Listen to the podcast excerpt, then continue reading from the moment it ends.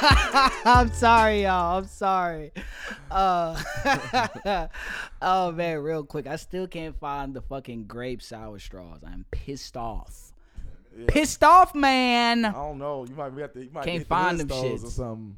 If y'all, whoever's in Houston, Texas, if you can locate the grape sour punch straws, I'm willing to drive to the South Side, Galena Park, Pasadena, even, and I'm buying the whole box. Just how you see these trap niggas when they see some Russian creams or whatever they rolling they product up with, they buy the whole. No, I want the whole pack. I want the whole thing.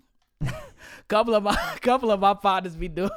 Some trap dudes I know they. I didn't see the whole station from the gas station. I said, nigga, you bought the whole damn, you bought all the Russian creams, nigga? What if I wanted to roll backwoods or something? And I'm not really a backwoods guy for all of my smokers out there. Backwoods are a little harsh. If I am going to partake in some extracurriculars, it probably would be papers or maybe a pipe over anything if I were going that far. No, just hypothetically. But yes, PSA, if you can find the grape sour punch straws, holla at me in Houston, Texas specifically, okay?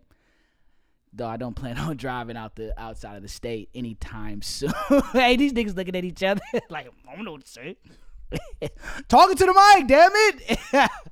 We're doing a podcast. Backwards are very difficult to roll. Oh, very, very difficult. And not even on that, but just talk. I need to hear you. The people need to hear you. How'd the camera look, by the way? Cody said that we were straight, by the way. Yes. Do some production. Mr. Nick, we good, we live and direct. Curtis on what's in your cup? Nigga, Julius Caesar today. What's in your cup? This nigga called me Julius Caesar. Oh, teaching ass nigga. Julius Caesar. Oh my goodness. I don't even know what to talk about real quick. I had something that I was gonna mention that I can't fucking remember right now. But it's on the list? What's in your cup? It's not in the list right now. It was something I was just.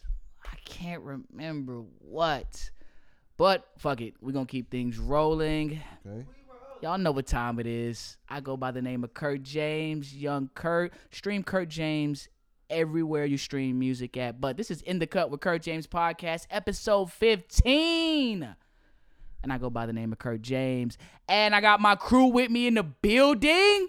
Got a face I haven't seen in a while. Very beautiful face. Pause. We're not going there.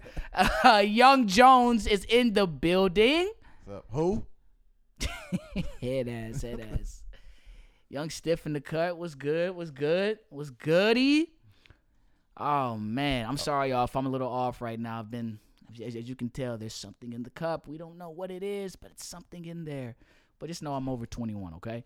But yes, In the Cup with Kurt James Podcast. How the week been for you guys? I'll let you know before you guys share your answers. I'm still dealing with the after effects of the winter storm.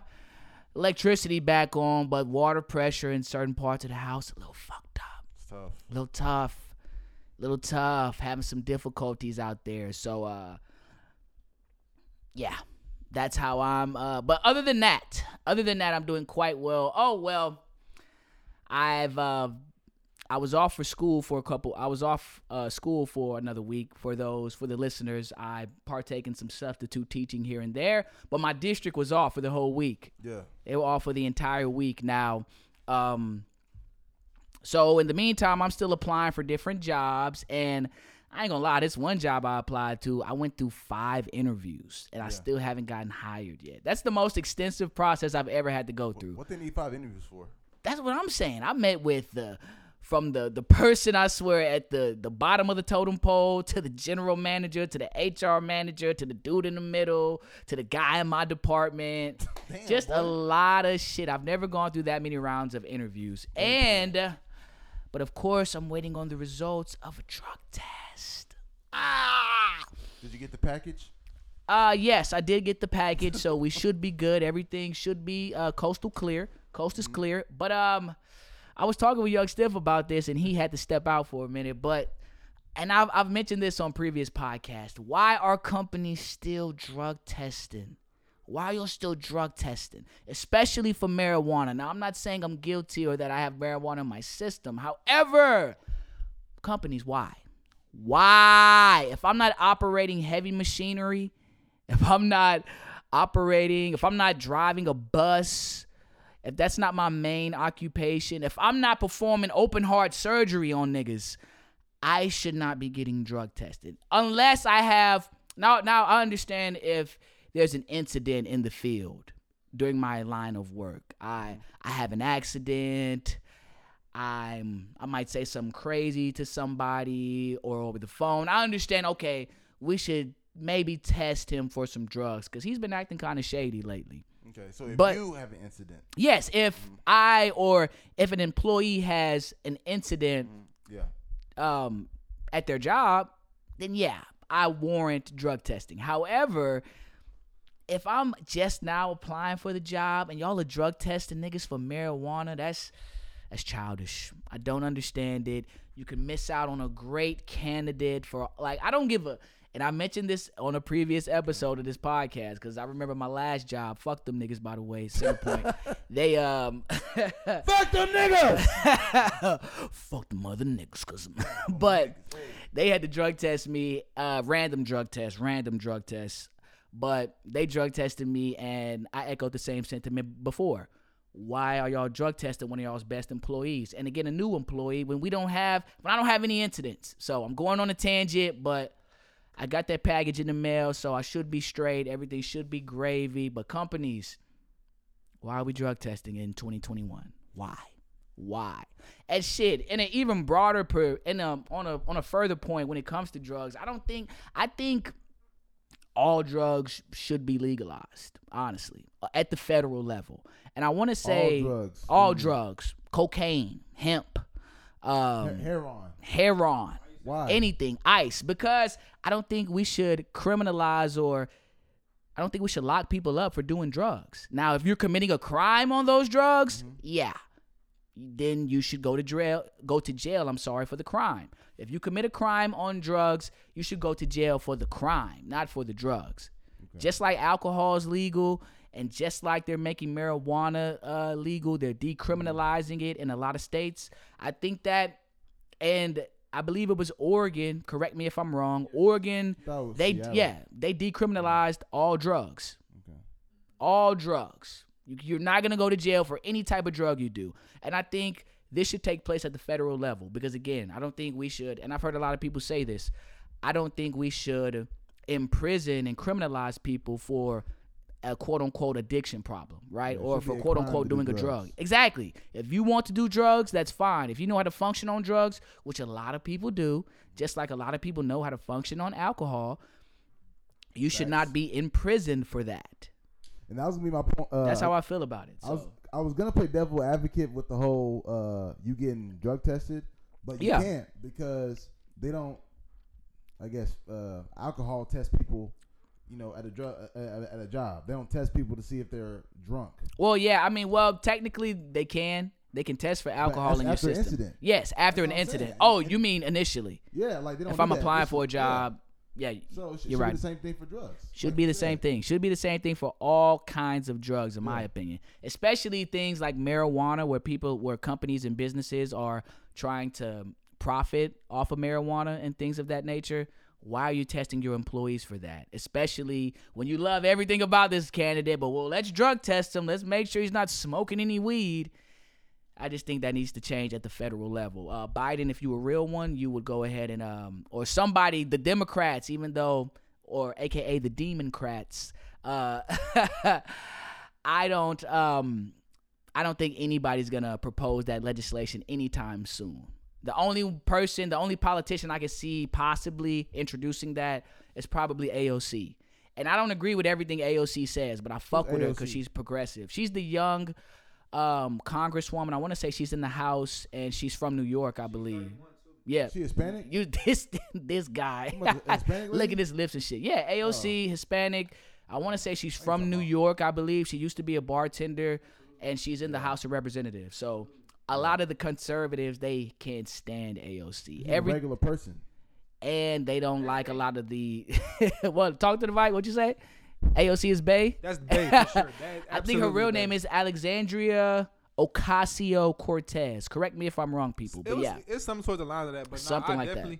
I definitely rock with her. Like, she just seemed like she's more of a, you know, very genuine, down to earth. She's a realist. If you ask me, like, I just feel like she has like a, she has an open mind. You know what I'm saying? Very like, open minded, and again, conservatives hate her. She's in politics, but she's not very political. If that makes sense.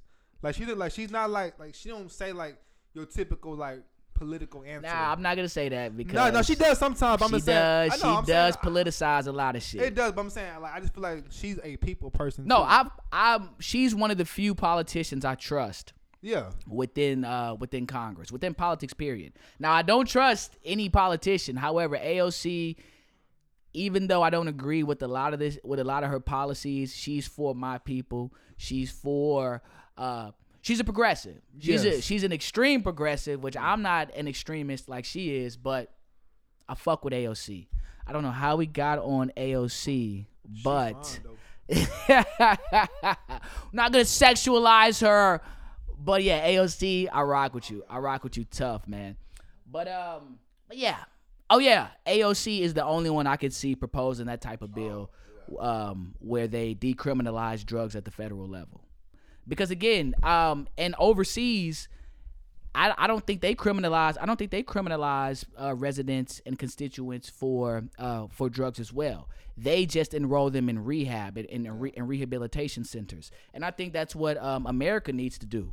We need to start investing in our mental health and our rehabilitation, as other countries have done overseas and whatnot. So if you got a problem, you need help. Exactly. I shouldn't be in jail, in prison. Even if I was selling it, I shouldn't be in jail or in prison for drugs. I should not be. If I didn't commit a crime, if I didn't rob anybody, kill anybody, molest anyone, or do anything of that nature, put anyone in harm's way, which I know that's the argument, drugs put people in harm's way. But again, we're drinking alcohol, or I don't know what this is, water. We drink liquor and alcohol, and that's legal at the federal level. So I went on a tangent. I'm sorry. And I'm sure you're not saying that people should be able to do drugs like while driving with no consequence. I'm sure you just mean you shouldn't go to jail for just having it. Exactly. If a cop pulls me over and I have some weed in my car, I should not go to jail. Yeah. I should not go to jail. Just like if a cop pulls me over and I have a case full of liquor and beer in my car, I'm not gonna go to jail just if it's not exactly just for having it, right?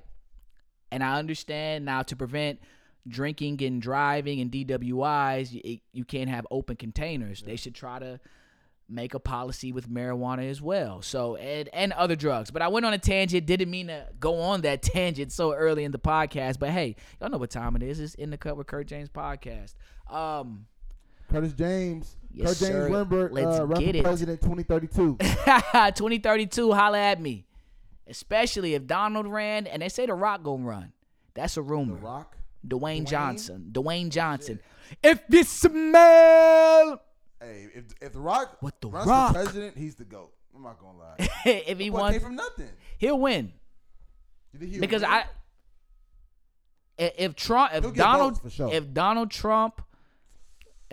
Trump can become the president, KG voice, anything is possible. Donald Trump is a world-class manipulator. And I understand he's a businessman, and I understand... Well, I'll probably be too much of a good guy for that. No. You can get dirty in politics. Trump was born dirty. Big facts. Big fact, though. He's born with a shit stain on his ass. Hey, real quick, who y'all think the best wrestler of all time, since we on that? The Rock or Stone Cold? I got The Rock. I don't give a fuck nobody said. The Rock or Stone Cold?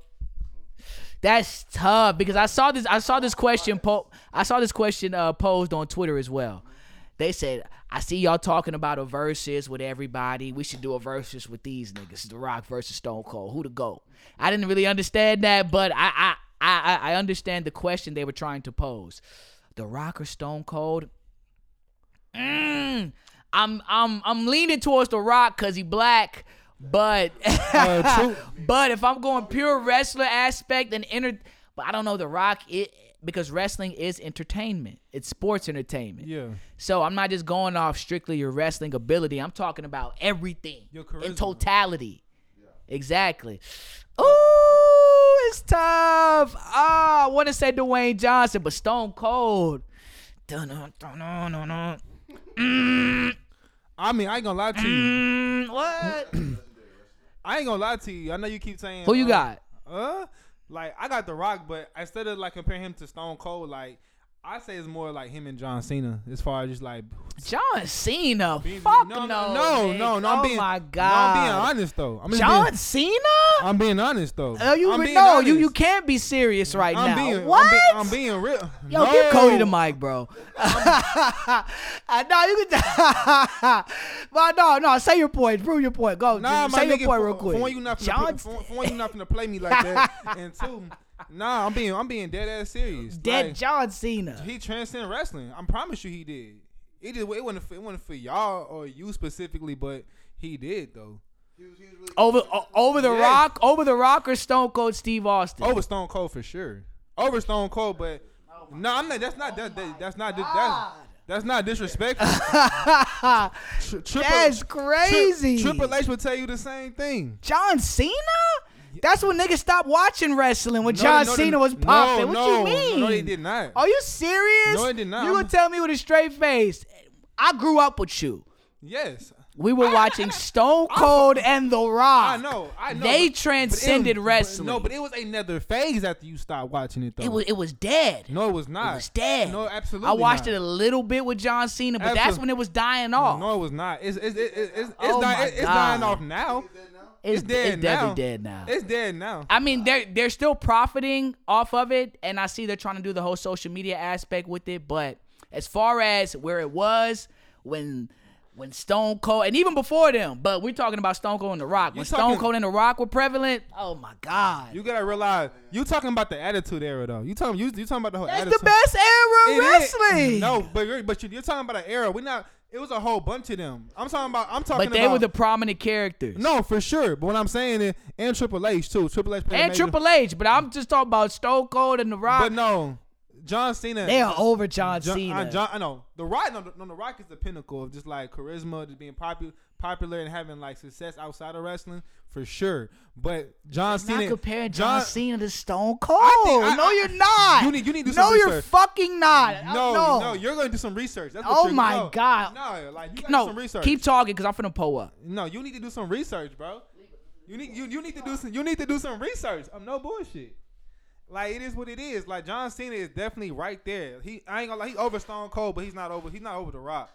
But I'm telling you, Triple H will tell you the same thing. John Cena transcended wrestling. He really did. Cody, how you feel about it? It is what it is. Well, see, like for me, into the mic. Yeah. For me, nigga, you talking. Like, fuck you. Nigga, you talking. This nigga said John Cena over The Rock. What? I didn't say over The Rock. I said Stone Cold. Stone Cold is the GOAT. Was damn near the heat. I'm not gonna say he the GOAT, but he up there. It's like my childhood favorite was Stone Cold. Like now that I look back, like I probably lean more towards The Rock just on some black stuff. But of course, I'm sorry for all my white people and all my other races. Sue me, I'm rooting for everybody that's black. Yeah. Straight up. But Stone Cold, I love that white man. Like childhood, pure innocence. No race involved. Nah, I was Stone Cold. Stone Cold will give you the middle finger, kick you in the groin, and then damn near break your neck with a stunner. Had boys doing backflips off the stunner. Had The Rock. The Rock used to always exaggerate that shit. Crazy, but that's why he is with it. No, you roll.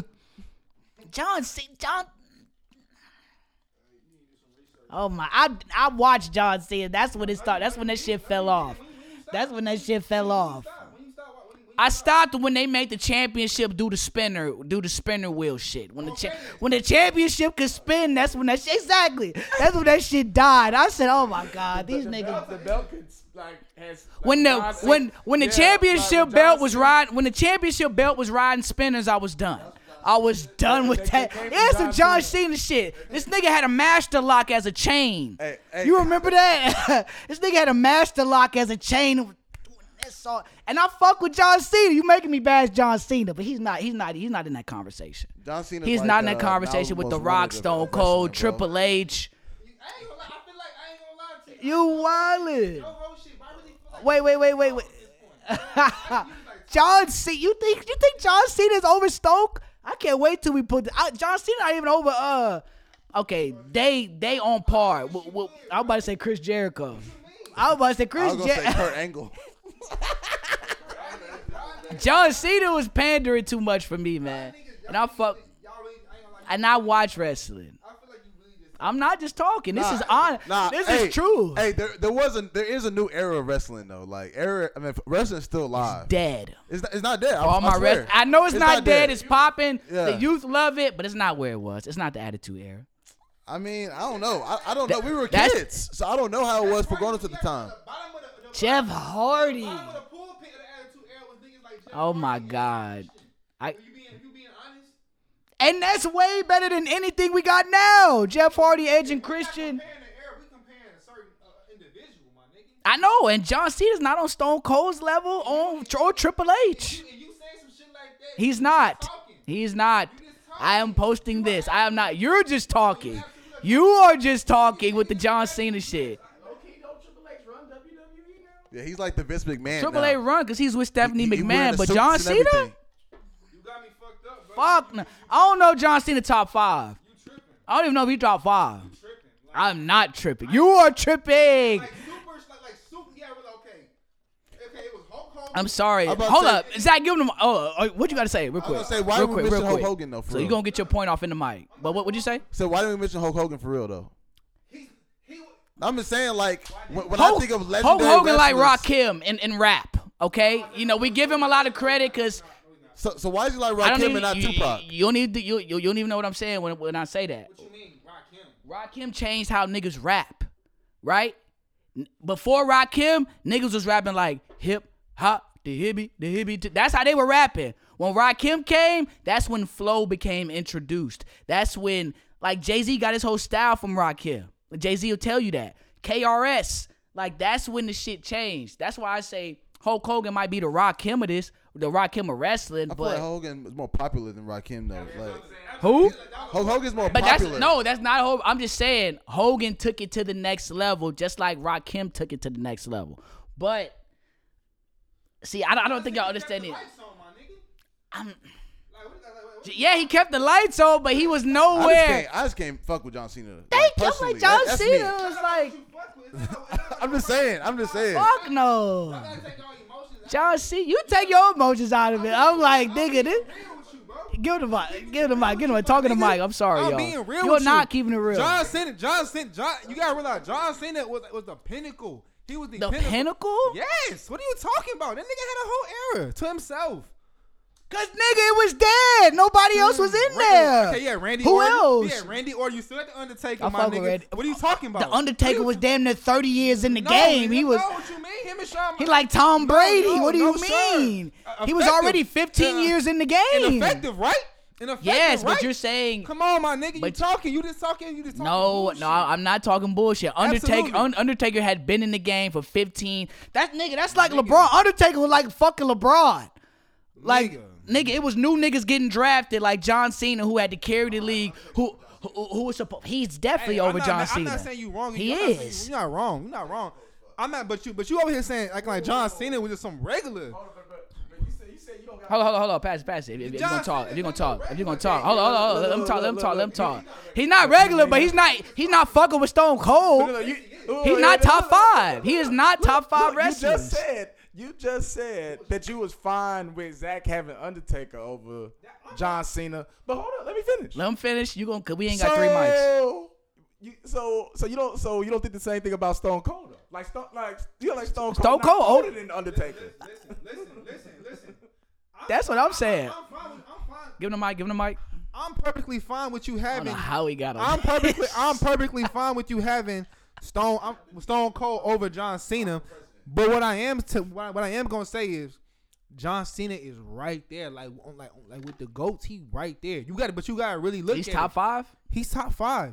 If you really go down, do your research. You gotta do your research, my nigga. I've done my research. Absolutely. I watch wrestling. I grew up watching wrestling, nigga. You just said we grew up in the same house, nigga. What are you talking about? You're bullshitting. You just be talking. Man, I ain't gonna lie, but like, my God. I mean. Because at the end of the day, especially with something like wrestling, it's not real for real. We like, know, like, I know that. Stats like hoopers, so it's really just gonna be all preference. Because top 5, Top five, John Cena's not even coming to my mind. He's not coming to my mind. I can understand how somebody younger can have him in their top five. I can respect that. He's just not in mine because, like, in mine, I'm gonna have like I'm having the Rock, Stone Cold, Undertaker, Triple H. Like, you know what I'm saying? Shawn Michaels. Like, just it's so many niggas like, I'm saying over Goldberg, over John Cena. I'm gonna say Goldberg. John Cena got over on them niggas. Like talking about like he like wrestled them and did numbers. He did numbers with the same niggas y'all talking about right now. Yeah, nigga, that's because Shawn Michaels was 60. Don't like, let's not compare that. Shawn Michaels was 60, and John Cena was mainly beating every WrestleMania, just like the Rock and Stone Cold. They had to.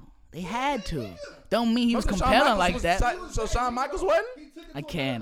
Was Shawn Michaels not? Hey, we gotta get off this.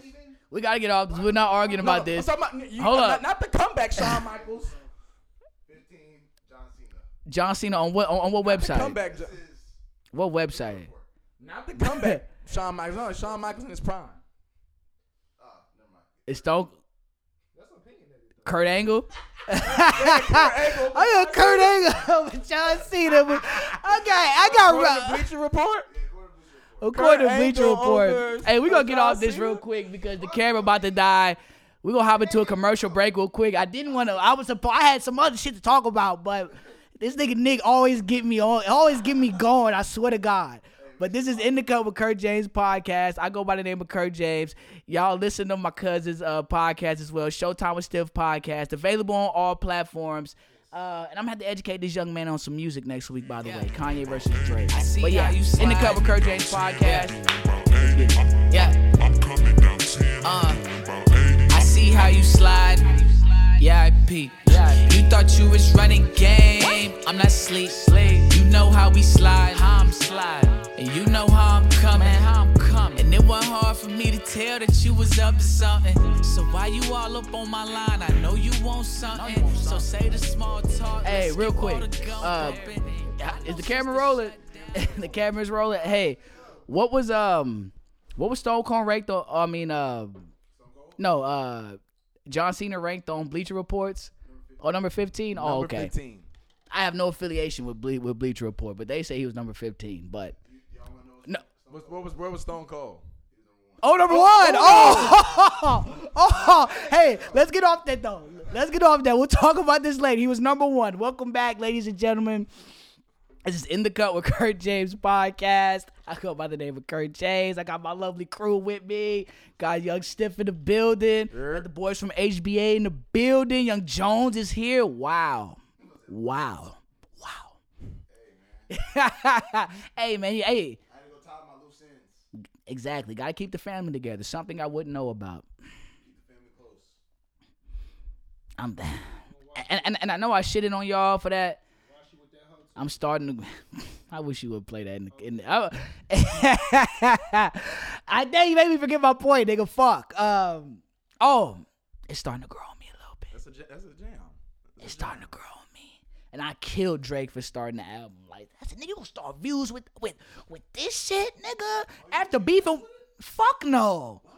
No, I remember all you niggas on the cruise.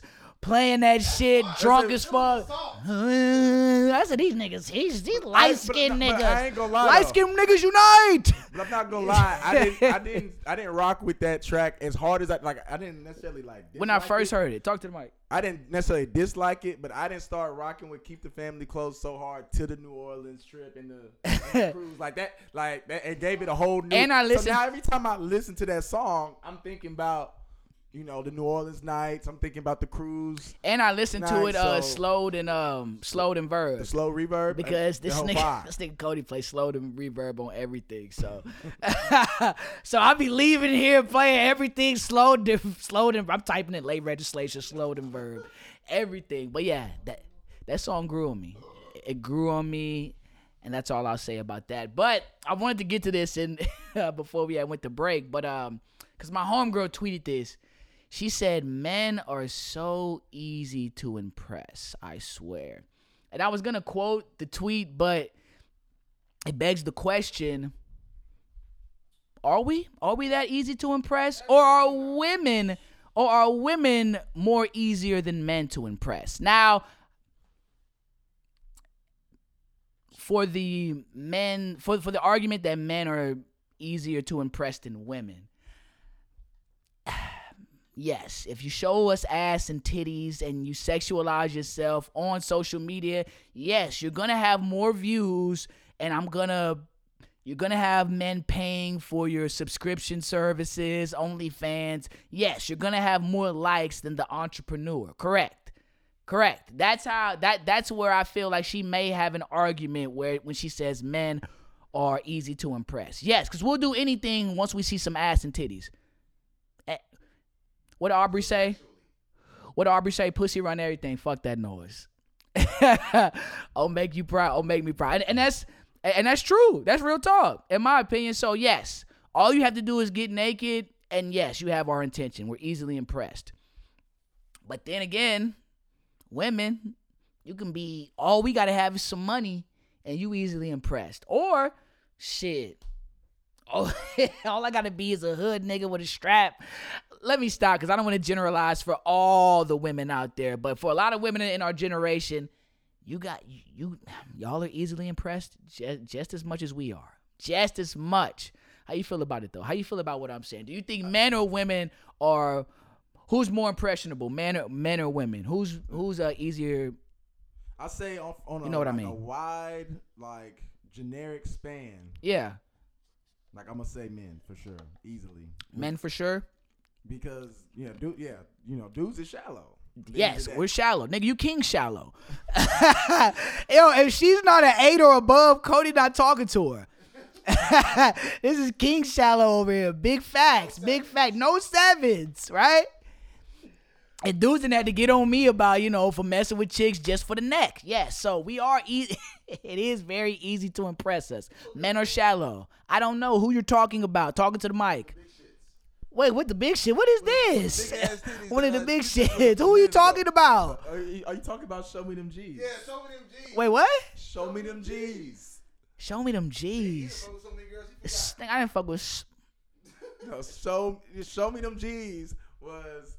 That was a while back, right? Yeah, this was like about 5-6 years ago. Ooh. Like way back in the gap. Like I low-key might have still been in college. Yes, I do know who you're talking about. Honestly. She was ratchet. She went to Woods, too. I think I showed you a picture of her. You did show us a picture. But you don't remember. She was ratchet.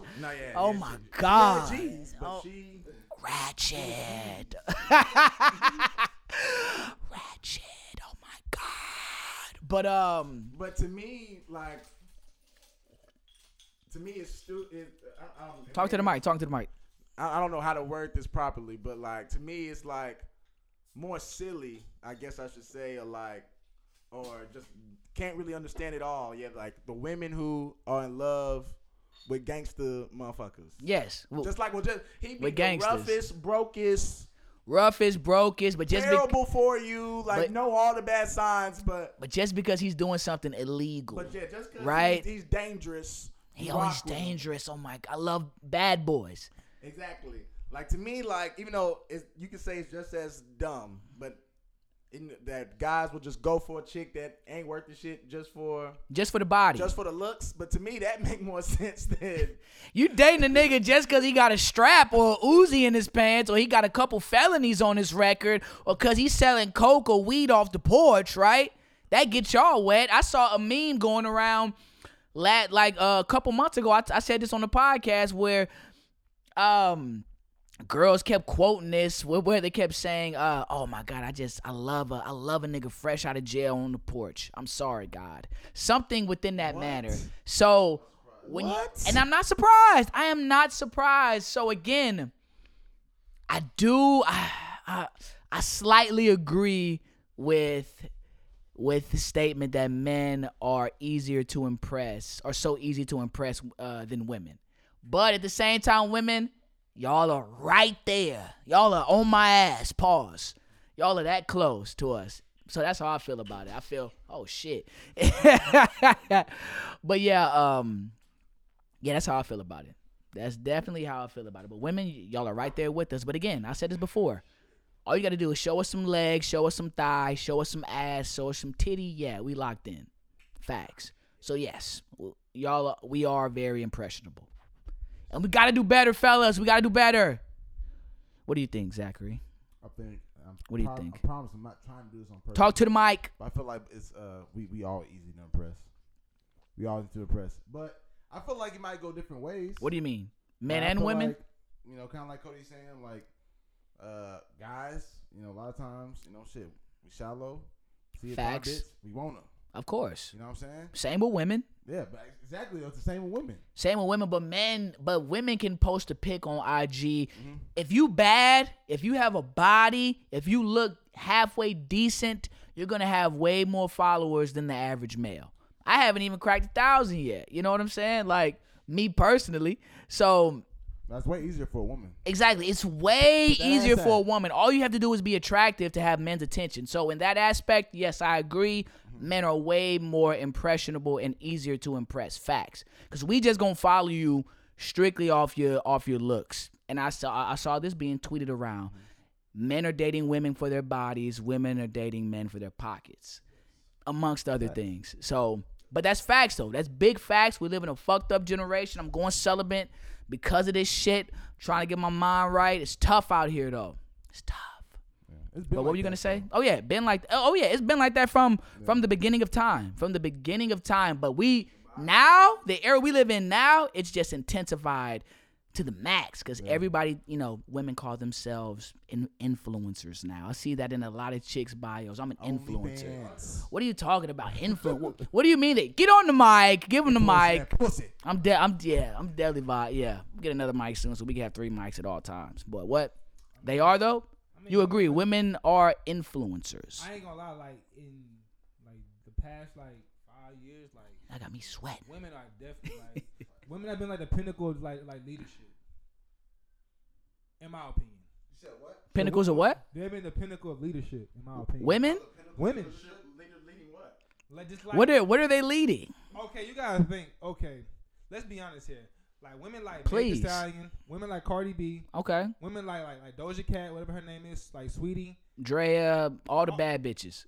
They have a major influence on what goes on. It's like if you being real when it comes to women. Right? Absolutely. Like, okay, that's what I agree.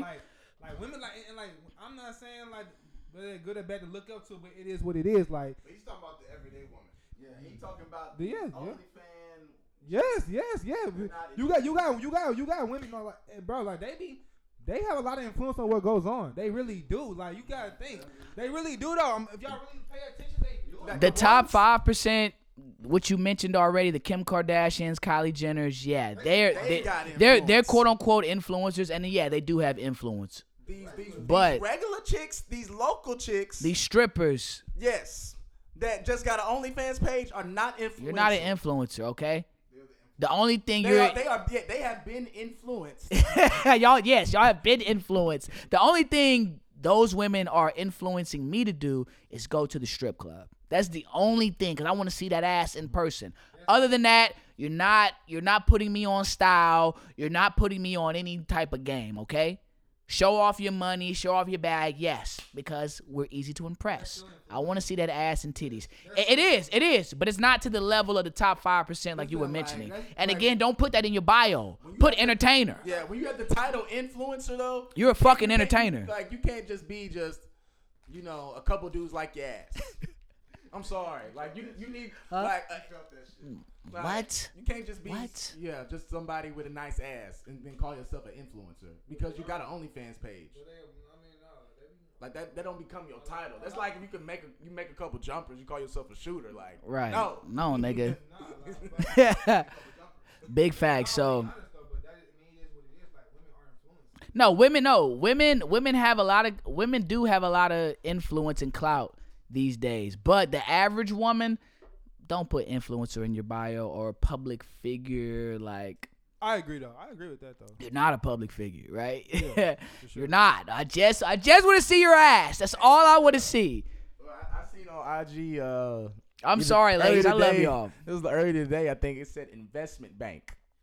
But it was definitely like one of those chicks. You know, she probably messed with trappers. Only, like all her. What's the name? All her feed was like, you know, her and body like clubs, nice whips. Right, all that. Fancy designer clothes. Like. And look, I appreciate y'all. I still love y'all. I'm still, even though I told y'all a couple episodes ago, I'm not investment bank. Bitches calling themselves investment banks now. What the hell? But imagine if a nigga called himself an investment bank. Hey, that's him. Imagine you go to my page, Kurt James Investment Bank. Y'all did. Yo, what the hell is wrong with this nigga? You're not at least a millionaire. You getting killed. Investment bank, nigga. What? Like, who you broke, nigga? Man, you fucking credit union, nigga. What the fuck? But let me get off that. Damn, we all over the place today. These niggas got me sweating this bitch. Hold on. Yeah, Cody, damn, you didn't put that all down. Nigga, put it down. Not just what it's on right now. No, I think, you hold on. But, damn, hold on. I got thrown off, y'all. I'm sorry. I was on the lick, too. Oh, yeah, on that lick, on that keeler. Bitch, caught up out about a week ago. Shmurda home. Shmurda is home. Bobby Shmurda is home. After a long, long bid, Bobby Shmurda has been freed and released from prison. Shout out to Shmurda. Shout out to Quavo and the Migos. Quavo had a jet for my nigga. Soon as he got out the joint, had some Hispanic and white bitches for him in the crib. They was trying to kill Bobby Shmurda for that, cuz. The females Quavo had for him were of Hispanic descent, non-black. They were non-black women, so of course, black Twitter tried to kill Bobby Shmurda fresh out the joint. I just don't understand that. I didn't see the pictures of. Let my man enjoy it, damn it. Let him enjoy being home. I ain't seen no pics of him, but I didn't even hear nothing about them being. White outraged. Oh, yeah. I heard that they just said that they had him fucking with some ugly girls. They did say that. I saw the pic. They didn't seem too ugly to me, but shit, hey, you know, niggas think my taste is a little questionable. So somebody quoted the tweet and was like, he said, "You can't just throw a man fresh out of the pen straight to a 10. He ain't ready for all that. You got to build up." Got to build it up. Hey, he got to progress. I feel that though. I feel that. I need to get one off. I need to get a real one off. No more artificial nuts. I need a real one. Okay. No, I need a real nut. No artificial. No non-GMO. I need that. But non-GMO. No genetically modified nuts. Okay. None of that. But shout out to Bobby Shmurda. I'm glad you're home. It just I love seeing stories like this compared to fuck niggas like 6'9".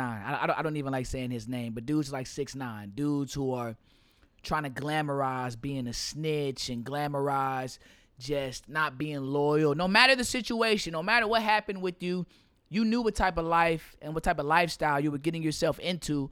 You understand that you have to do things strictly for clout. So it's just good to see the other side of that. We need to see real niggas supporting Bobby Shmurda, Quavo flying him out, Young Thug giving him change, just rappers sending him money fresh out the pen. Like, dudes like that need to be rewarded. He served his time. He served his time to society. He didn't snitch. He was accountable for his actions, which a lot of us aren't accountable for our actions, especially this generation, okay? Y'all feel like everybody owe y'all motherfucking something. And you niggas is out here snitching and being bitches out here, like 6'9". So, and always got an excuse for everything. So, shout out to Bobby Shmurda. I'm glad you home. I know y'all seen that video that's going viral of him. He was some chick. Somebody was trying to give him some liquor or some alcohol in the club. He had to brush it off real quick. Yeah. I think because you fresh out the joint. I think I'm not familiar, but he might have been on parole. Yeah, he probably on parole. Right, exactly. Cameras all around. No, you're not catching me slipping. Nope. And either way, I don't know what's in that drink. I'm good. I'm chilling. But I'm glad Shmurda's home. First thing he ordered or first thing he said he wanted to eat was 50 oxtails. Oh, shit. 50 nigga shit. Nigga said, I want 50 pounds of oxtails fresh out the joint. Oxtails. I ain't had oxtails in so long, by the way. I need to have some. I haven't had some in so long. But yeah, I'm glad Bobby Shmurda's out. I know every outlet has reported on this, but fuck y'all. This in the cut. Free Bobby. Well, I'm glad he's home. I'm so used to niggas being locked up. I'm saying free. Shmurda home. I know y'all seen those memes of the hat. Bobby Shmurda hat flying through outer space. And then him catching it. I love the internet for that. But in other news, what else is going on real quick? I'm sorry, y'all. I got to look off camera. Tiger Woods. Prayers up to Tiger Woods. I know he recently got in into a car accident, and he was rushed in the hospital, and he had to have emergency surgeries on, like, a lot of his lower extremities. So prayers up for Tiger Woods and his family, man. No matter how you feel about his politics especially, I just hope he's all right. And I hear people talking about, will he ever return to golf again? Look, Tiger, as we talked about a couple episodes ago, Tiger solidified. Tiger Woods solidified. He don't ever have to win another PGA Tour or anything like that. So, yeah, for facts. Big facts. Big facts. Oh, okay. Okay. Tiger is in there. No matter how you feel about him, his run, his peak was legendary, right? So prayers up to Tiger Woods and his whole camp. I just hope everything's all right with him mentally and physically. I'm not even thinking about him playing golf again. I'm just glad he's alive. You know, he's solidified. He don't need to play golf ever again. Now I understand. We want him to be okay, and maybe in his free time, whenever he's with his buddies, yeah, go play with his son type stuff. Exactly. I hope he can still do that in the near future. But as far as winning more majors, Tiger's done enough for me, okay? I still need to watch the Tiger Woods doc, by the way. So right. I need to check that out. What else has been going on? Music? Ain't nobody really released nothing in music that's worth talking about. I'm sorry, I don't mean to disrespect. Who released something? I want to know your talk to the mic real quick. I just want to know your opinion on the on what? On that Jay-Z and Nipsey track. Like, what'd you think about it? Oh, I talked about this a couple weeks ago. Oh, but yeah. What it feel like? Fuck with the record. I fuck with it tough. Hove did his thing on there talking that shit. And I'm glad you reminded me of that because Hove just had a bill. Oh, I said a bill. He just no, he did it. That tequila is kicking in. But Hove just had a deal with Moet, I want to say. His company, Ace of Spades, which he owns, I want to say 100% of. He sold 50% of his company, Ace of Spades, to Moet. He partnered with Moet. So Moet is a type of liquor. I want to say liquor or champagne. Yeah, champagne specifically. Rich nigga shit. But top of the line shit. So again, Hove just, again, for no pun intended, showing us the blueprint on how to maneuver within the business world. So again, shout out to Hove. That's why his music hits different, because he's actually doing that shit. I used to drink Cristal, them fuckers racist. So I switched gold bottles on to that space shit. What, like, come on now. Hove, GOAT. Shout out to GOAT. But yeah, in regards to that track, fire. Nip killed it.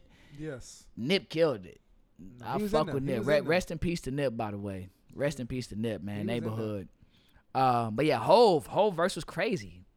Scorpion Bricks way before Aubrey's double disc. Like, yeah.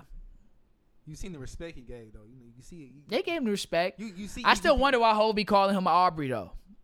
He the only nigga that call him Aubrey. I mean, so if you listen to the rap, if you listen to the Rap Radar, Drake's interview. He said him and Hove got like a real like personal relationship, like they really. Yeah, cool. I believe it. That could be it. I still. Stop smirking, nigga. He calls him Aubrey to sun him. On the cool. He calls him Aubrey to low key sneak shade. They cool with each other. They have a friendly competition. I feel like because Drake be throwing little. Drake throws little subliminals. Little subliminals. But Hove is the king of subliminals. That's where Drake got it from. Hove is the king of subliminals. So, of course, Drake does the same thing. But, yeah, that's I'm glad you said it. He does. Like, we're not going to sugarcoat it over here, this personal friendship shit. No, he be little bro-ing him with that. Yeah, facts. He be little bro. I mean, with that. Like, it's okay. But Aubrey is. Drake is still like. Drake is up there. He's a honcho, but he's still a little bro to Hove. I mean, yeah. It's like Kobe was a honcho, but when he came to Jordan, it's like, you still a little bro. That's Mike. Yeah, don't go there. Yeah, we ain't going there because it will be another hour. I say, you about to open up a can of worms. We'll continue that off mic, but yeah. Yeah, we're not getting into that. But to speak on the verse, yes, great record. Judas and the Black Messiah, great movie, by the way. Shout out to HBO Max. Watched it over here with Young Stiff. We talked about it before it dropped when last time that we were at the studio, but we didn't talk about it afterwards. Have you seen it? No, can you talk about it without spoiling it? Like, just say, like, it's just basically a biography about Fred Hampton. You know, Fred Hampton was a member of the they call him Chairman Fred. He was a member of the Black Panther Party, and it's played by Daniel Kaluuya. He was in Get Out, Queen and Slim, Black Panther, just a lot of great movies. And Lakeith Stanfield is in the movie as well. And he's in a lot of popular roles. And Lakeith did his thing. Lakeith plays William. They've been calling him the GOAT. Lakeith? They've been calling him the GOAT on Twitter. He's a really good actor. But chill. He's not Denzel. He's not Wesley. He ain't Wesley Snipes. He ain't Denzel. Like, let's relax. Just not. He's tough. He's tough. Is he number one for our generation? I don't know. For our generation? What's our generation? Because he is our age. I don't know off the top of my head. Am I part of y'all's age group? Yeah. Okay. I just want to know. Really, I mean like 30 and down. Okay. I don't. Like 31 or some shit. I don't know. Yeah, 31. Because the dude that plays, because the guy that plays Fred Hampton, Daniel Kaluuya, he's 30. He's like 32, 33. Okay, he's fine. Lakeith. What were you saying? Is what? I don't know. I don't know. They were calling him the GOAT, but. I mean, I ain't gonna lie. He died. Needs more roles. He died early, but I mean, Chadwick Boseman was kind of the GOAT. Chadwick Boseman. He was on his way. I thought he was on his way. Chadwick Boseman. He started playing some real important. Off the top of my head, I can't remember a lot of the young actors. I like the guy that plays. We're gonna talk about this. I like the guy that plays Damson Idris. He plays Franklin in Snowfall. I like him a lot. I love his acting a lot. It's a couple other actors, but Lakeith is up there. Lakeith is tough. I'm not going to call him the GOAT. I'm not going to be prisoner of the moment. But Lakeith, to go back to Judas and the Black Messiah real quick, he plays William O'Neill, who's a informant for the FBI. I know, yeah, snitch. But he played a great role. That's a great movie. I recommend it for everybody to watch whenever you get a chance. Judas and the Black Messiah. Daniel Kaluuya did his thing. Lakeith Stanfield did his thing as William O'Neill. And but it's basically about Chairman Fred, the leader of the Black Panther Party, and Daniel Kaluuya. William O'Neill is a snitch, but great job in my opinion. Have you heard about the? Talk to the mic, pass on the mic, real quick. I'm sorry, audience. How much more time? Unfortunately, I don't know like what happened, the details, but something went down between Charlemagne and Lakeith based on his role in the movie. Yeah, Lakeith and Charlemagne have been having they've been throwing jabs at each other for the past couple of years. So Charlemagne, Daniel Kaluuya came on The Breakfast Club and Charlemagne threw a little jab at Lakeith. He said, "Do you look at Lakeith differently after playing that role?" Because Charlemagne said he killed it, but that's fucked up. Charlamagne say he killed it and he deserves all the best supporting actor roles, but he was kind of made to play that role. So Charlamagne threw a little jab at him, and then Daniel Kaluuya, bitch ass nigga, and then Daniel Kaluuya said, "What, y'all still got beef?" And Lakeith and Charlamagne had been throwing jabs at each other for the past couple of years. Lakeith had some. He had some, and a lot of black people, pro-black people, have been criticizing Lakeith because he had some weird comments about Kamala Harris's hair. He had some comments about black primary, like black platforms not uplifting black artists. Like, he's had a lot of questionable remarks within the culture. Exactly, and Charlamagne gave him Donkey of the Day, and.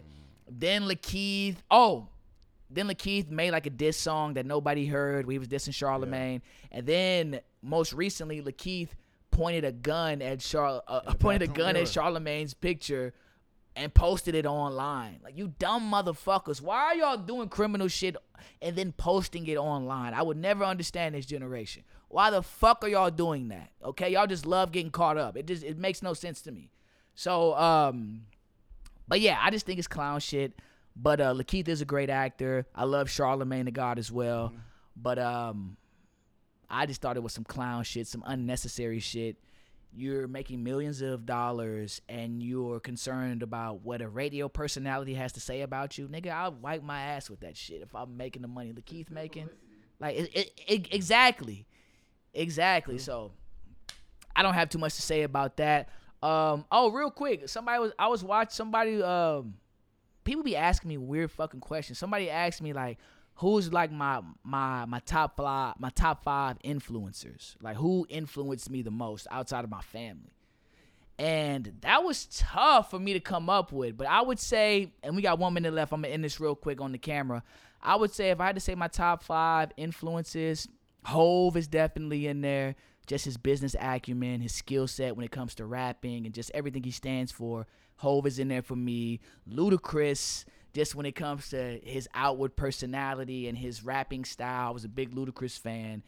Martin Lawrence. Martin Lawrence was a big influence in my life as well. Just his unapologetic, unadulterated, unfiltered type of comedy. So Ludacris, Martin Lawrence, Hove. Just to end it off real quick, maybe Jamie Foxx. And just because Jamie Foxx was an artist and he was an actor, he really showed me that you can really be a jack of all trades in the industry. And Stephen A. Smith. Stephen A. Smith for me is probably my top five.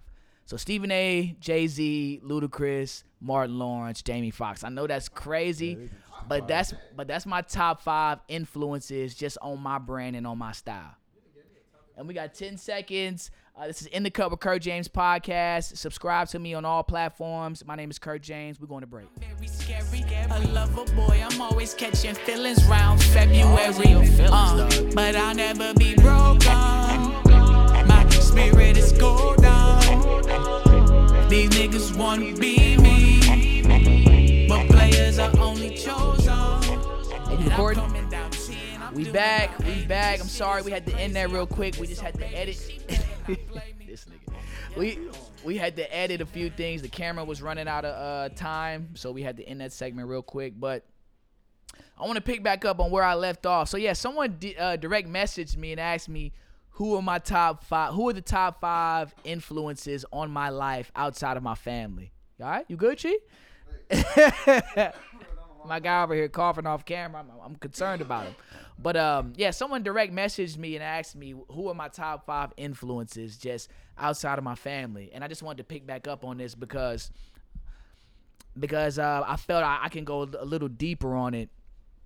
I said Hove, just again, his business acumen, his fearlessness when it comes to everything he pursued in life, and when it comes to his skill set. So, what y'all over here talking about? I'm trying to be there.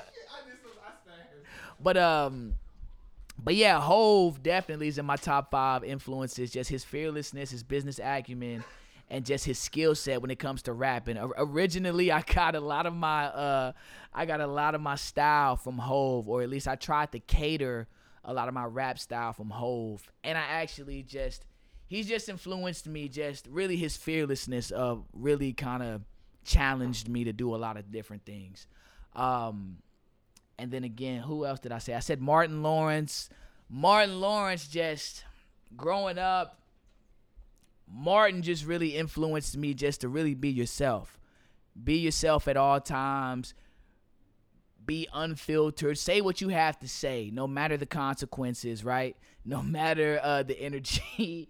No matter the repercussions or whatever. What are you doing? This nigga is lit over here. I'm like, yo. But yeah, Martin is just a big influence on my life. And then, like I said, Jamie Foxx, jack of all trades, in my opinion. Actor, singer, just comedian. Really a jack of all trades. Who else did I say? I said... Stephen A. Smith really, he made me want to learn how to communicate better and learn how to really articulate myself when it comes to talking about certain topics. Just because Stephen A. Smith was always, and he was outside the box. He was something I had never seen from a sports perspective. I'd never seen a sports, somebody in sports entertainment give it up like Stephen A. did, a sports journalist like Stephen A., a sports personality like him. And he really influenced me when it comes to my articulation and how to really present certain points, right? Stephen A. was very articulate and smart, even though he was very passionate about certain subjects. So Stephen A., real big influence. I know they try to shit on Stephen A. and kill him, but I fuck with Stephen A. Heavy, big influence on my life. But Stephen A., Martin Lawrence, Jamie Foxx, Hove, who's the last person? Oh, Ludacris. And then Ludacris, as you guys might not know, or you might not know, I'm an artist. And Ludacris really influenced me as an artist. Just really his creativity in his music videos. Luda had some of the best music videos growing up. His style was just very outgoing and flamboyant. And it just really, exactly, in your face. And again, a lot of my influences, they all have something in common, is that they're very unfiltered. They're straight to the point. Besides Hove, everybody else is pretty much unfiltered and straight to the point. And Ludacris is another one, if I have to just go on about that. So, yeah, Hove, Ludacris, Martin, Jamie Foxx, and Ludacris are my top five influences. But what about for y'all? Who would y'all say influenced y'all outside of your family? Top five, briefly. I can't come up with a whole five yet because I don't want to give nobody that status without fully knowing. Yeah, they belong there. Exactly. But I got Kanye honorable mention for me, but yeah. But the three that just no brainer for me, Kobe. That just goes without being said. Y'all, Bean. Y'all, you see it in the background. Hove. Bean. Again, goes without being said. You kind of named most of it from. Just the whole pure shit excellence show. In everything he's done, the cleverness, cleverness, really. Business acumen, business into it, all that, all and that. Then Obama, just and you, people can say whatever they want about Obama, about not, his politics, know, whatever you want to say. Like, because there was a time when me growing up, and I didn't even grow up, rough or like. Right. In real bad environment or like unprivileged. But at the same time, when Obama became president, that made me feel like I could do anything. Exactly. Like before Obama became president, I was like, not that I've ever had a career aspiration for politics. I was like, it's not going to be a black dude to be president. Like that, like I just didn't think that was going to be a thing. Right. But then when Obama became president, I was like, okay, like. It's possible. Like niggas can do anything. Exactly. And for all of you guys, you conspiracy theorists, he's a puppet, all of that shit, I don't give a fuck. My president is black, my Lambo is blue, and I'll be goddamn if my rims ain't too. Yeah, you should really keep going. That's all I know. That's all I know. I can't remember anything else after that song. But what were you going to say, Zach? I probably can't give you five. You give him like three? Yeah, just off top. Outside of your family. I was going to say Barack as well. I'm not going to repeat what Cody said because he pretty much hit on the head. Barack for shit show. Shout out to Barack. I'll probably go Drake for me. You light-skinned ass nigga. Hey, man. hey, I'm not going to lie. I actually used to watch Degrassi as well. Like, oh, you did? That was my shit, yeah. I've been a Drake nigga since Wheelchair Boys. This nigga got shot in the school and shit. This nigga said all the hoop on TV. His ass couldn't be back to God. Movies. Since the nigga had a Jufro on TV. But I respect Drake, though. I respect. As an artist, as a businessman, you got to respect it. Yeah. Shit, I don't even know, bro. I'll probably go, I had somebody in my head I forgot. Basketball-wise, I'll probably go. Just in general. I'll probably go Jamal Crawford. That's my guy. That's my guy. Hey, man. But honestly, like, the way he carries himself off the court, like no, he's a stand-up dude. Stand-up, solid. Like, cause I remember, cause he plays like a straight nigga. Like that nigga trying to fucking cross your ass up. Exactly. Don't care about passing to nobody. Nigga, just like you, nigga. Zach want me to hop in the drills with them. I'm on half an ACL. This nigga wanna. Let's get it, nigga. No, nigga, I'm about to. Ah, no. Stay Hooper. Now, I remember, cause like they trying to kill my shit. I'm just trying to fill in. This nigga trying to kill my. No, nigga, I'm not. I don't hoop. Fuck. Nah, this nigga Jamal Crawford is tatted up like super like hard body. I remember the first time I heard this nigga do it for an interview. This nigga was, my name is Jamal Crawford. I'm like, oh shit, who the fuck is this nigga? I was like, okay, shit. But now he's like a jack of all trades like type dude. I think he's won an award from Bill Russell. I'm talking humanitarian award. No, yeah, he's a stand-up goose, stand-up guy. Yeah. This is who it is. Dave Chappelle. That's my guy. Cause Dave Chappelle don't give a fuck. That's why I like Dave Chappelle. He don't give a fuck. He'll say whatever he wants. Dave Chappelle don't give a damn. He don't give a damn. Yeah, that nigga he beefed with Comedy Central. Left $50 million on the table. Yeah, I'm saying like he don't care about money, none of that. Nigga left the universe for a few years and came back even hotter. Exactly. And came back hotter. Dave Chappelle was hot as fish grease when we were growing up. He was hot. Chappelle's Show was it. Nigga, I'm having to sneak to watch the shit because my mama was still on that bullshit. You can't watch Chappelle's Show. I was like, oh, okay. Door closed. I'm definitely watching Chappelle's Show. Or I'm at my cousin's house, big watching Chappelle's Show. So, and Chappelle's Show was everything. And then he left. Rumors about, oh, he's on crack, he's living in Africa with Tupac and Cuba, just all types of crazy rumors, and came back and he's hotter than ever. You gotta respect Chappelle for that. Hey, when people start saying you have a clone, you've arrived. But real quick, Young Stiff, your influences outside of your family. LeBron, of course, but I respect it though. Because Braun was in my honorable mention. Drake, for sure. Floyd Mayweather. I'm sorry, y'all. Okay. Floyd Mayweather. Why you say Floyd? He just, bro. Briefly. I hate to lose. I hate losing to anything. I like that. I like that. I really feel like people don't realize how hard he works. And he works very hard. Yo, they said I didn't mean to cut you off. They said Floyd Mayweather would go clubbing in Vegas, wouldn't drink liquor. That's discipline in itself. Being at the club around everybody else drinking liquor and you drinking water, that's discipline in itself. So I respect him for that. But they said his driver, he would tell his driver to drive beside him while he ran home from the club. Yes. Yes. Are you serious? Yes. So, yeah, Floyd, I respect it. Him being a winner, I would go. After the club. Also, what? Bron, Drake, Floyd Mayweather. Oh, my goodness. I would go probably Tyrann Matthews. Like, just like, I play DB. Yeah, because you're a football player. Yeah, so, like, and he was, like, every DB in high school wanted to be like Tyrann Matthews because he was, like, the first popular one after Deion Sanders that was doing, like, crazy shit. And I would say Malcolm X. Because Malcolm was in my honorable mention. I became a real big fan of Malcolm X. Like, I was a Martin Luther King nigga growing up because of my dad. But as I, like, started finding out more information and doing research on myself and just figuring it out, I ain't gonna lie, I'm a real big fan of Malcolm X. And honorable mention, Deion Sanders. Okay. Cause that nigga swag was excellent. Oh man. It still is. Facts. Oh, and I'm glad you mentioned Deion Sanders. Shout out, Jackson State. Coach at Jackson State, Deion Sanders. So they had their spring game recently, right? Was that the spring game? Or something like that. I thought it was the first game. Oh, it's the first game. I don't know why people kept saying spring game. Maybe. Oh yeah, because it's FCS, right? I forgot. A lot of those schools played during a different time period. Right. Okay.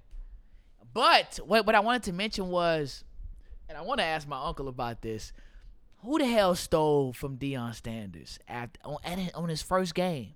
I know y'all saw that, right? That story? But no, how they stole from him? That's not the first time somebody then robbed him. And I know, from Jackson State. Yeah, exactly, because one day at practice, they said somebody broke in his office or in his whip and stole a speaker. Who the hell is stealing from Deion, from primetime? See? J. Edgar Hoover. This nigga said J. Edgar Hoover. But y'all are not going to make Deion Sanders is a GOAT, a legend. And he came to Jackson State University, and you niggas are out here robbing the GOAT?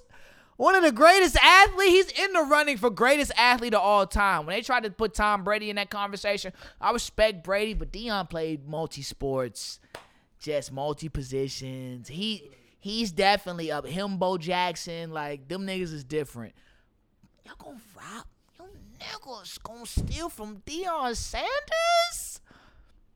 When people really don't, some people, I'll say, don't really realize, like, how powerful he could possibly be for our culture, like, in the next 5 to 10 years. That's what I'm saying, right? He could literally transform, like, the HBCUs. Exactly. Like, he could put us on the map. We can have all these legends national starting TV, to come. All that. National televised games for HBCUs. Five-star recruits going to HBCUs. We already see that happening slowly. We saw the dude that hooped that went to Howard. I don't know his name. He was an African dude, I think. Mature man? He was on, might have been him. Yeah, he was on First Take, by the way. Yeah. He was on Howard. And I know people were saying, well, he's still going to get smashed. That's because, but if we get multiple recruits come if we got multiple top 10 niggas coming to HBCUs, it'd be over. Don't just let one nigga go. If multiple top 10 or top 20 or top 50 niggas go to HBCUs, it's a difference. You're getting donors. Your facilities are going to be better. You're going to get more publicity when it comes to your games. But again, I just don't like you niggas stealing from Deion Sanders. Why? Twice? Hey. That's a bad look. I don't like that. And I saw people trying to criticize Deion Sanders because after the game, I think Stephen A. criticized him a little bit. He said, I wish he would have did it in private rather than in public. But I mean, hey, no, I got to put you niggas on blast. You niggas stole from me. I'm putting y'all on blast on national television, right? I came here. You shouldn't question my loyalty to the black race, to HBCUs. Don't question my loyalty, nigga. I'm here. But I'm still going to fire your ass up, whoever stole my shit, on national television. I see what Stephen A. was saying from an African-American standpoint. If we're trying to shine a positive light on HBCUs, you shouldn't criticize them like that in public. But hey, I'm calling spade a spade. Whoever stole from me, I'm calling you niggas out, whether I'm at Florida State or whether I'm at Jackson State. But yeah, go ahead, Zach. I'm going on a tangent. Chappelle, I don't know if y'all seen Undercover Brother, but I'm about to go conspiracy nigga. I don't think that was I think it was some the man shit. Like you think real. So? For real, like Cody said, like think about how much power Deion Sanders really holds and the potential of the power he holds. I don't know. I think it's something. I never thought of it like that. Type of shit that make you like, man, fuck this hood nigga shit. I'm going to get I feel you, look right? You got Stephen A. try to discredit his head. I've got black people going against black people and shit. That's what they want. I feel you. Try to discourage him or maybe make him rethink his decision. Any type of negative energy. Exactly. Well, maybe I shouldn't have came here. Damn, it's the second time I've been robbed. My first game. 2 times, really? 2 times, really?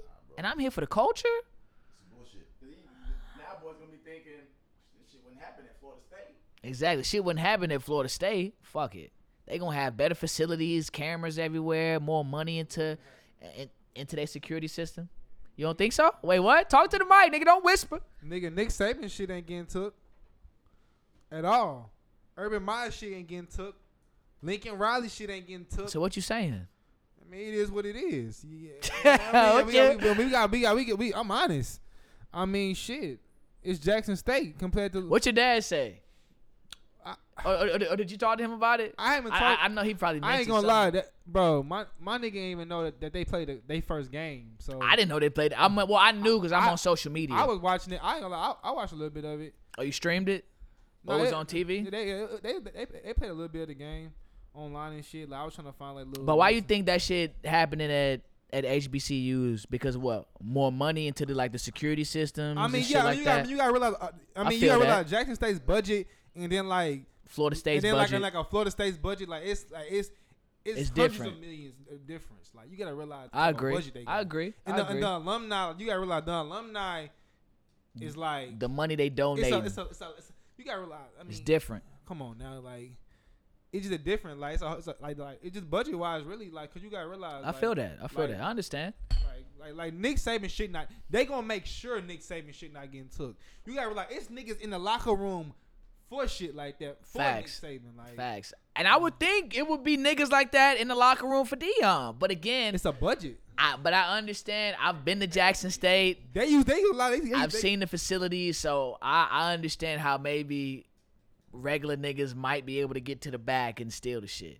Or maybe it was an inside job. But I feel Zach though. Facts. It could be the man. It could be a setup. I feel you, Zach. It could be. Either way, I hope, because this is gonna be a hell of a journey for Deion Sanders. Ain't his son's playing with him too? Like his son, the quarterback, and I think another son played there, right? Or is it only the quarterback? I can't remember. Both of them. What the other son play? The other son played DB. He played DB, right? Yeah. He left South Carolina. Like he left a great school. Like they produce great DBs. They produce like a lot of cold DBs. But we need that. We need these top athletes to start. We need more Deion. We need more situations like this. Hall of Famers coming to HBCUs. Top 50 players coming to HBCUs. Multiple. Then you're gonna start to get the funding for your facilities, and it's gonna be more publicity on your games. So I'm with that. Jackson State recruiting class for next year ranked above Ole Miss and Mississippi State. No cap. Jackson State. Okay. I mean, it's Deion. Two SEC schools. It's Deion. It's prime time. And Deion's probably the most solidified football player, like all around. All around, facts. Like all around, like he. Facts. I agree with that. So yeah, damn. I don't know how we got. I think we went from influences to Deion Sanders, but let's get to real quick wrap up sports. So Cam Newton, the Cam Newton disrespect. I saw you talking about it on your podcast. The Cam Newton disrespect. First, I just feel like this generation has no fucking respect. Right? Facts. You like this new generation, you niggas born and from 2000 on, maybe 99, on, y'all have no fucking respect for your elders. Have some. Cam Newton, you're at his camp. You're at his camp, nigga. You're at his camp and you're going to disrespect that man like that. And again, you new niggas. I can tell your parents never whipped y'all ass. I can tell you never got punched in the chest. You never got your ass whipped with the belt. And like some of y'all need y'all ass beat. And it shows how we saw in Judas and the Black Messiah, Cody, when that nigga spoke out of term, nigga slapped him. He slapped the shit out of this. Like, nigga, don't you dare talk with nigga, you disrespectful, nigga. Niggas in the Black Panther Party was slapping niggas for talking out of line, right? And you and you sensitive motherfuckers, y'all don't even want to whip your kids anymore. Y'all don't even want to discipline your kids anymore. No. Some of you 99 and 2000 babies, y'all need y'all ass whipped. Y'all need to be punched in the chest. Y'all need to be whipped with a switch. Y'all need to be whipped with a belt, because I damn sure got my ass whipped, and I talk shit. Yes. So I was getting my ass whipped all the time. Absolutely. So some of y'all need y'all asses whipped, okay? Yes. Right? Shit. I wouldn't be mad that nigga Cam V punched him in the chest and stuff. If this was 88, nigga might have got punched in the chest or some shit. You know what I'm saying? Or something. I just the lack of respect for you, from the younger generation, from the 99 and the 2000. I just don't understand it.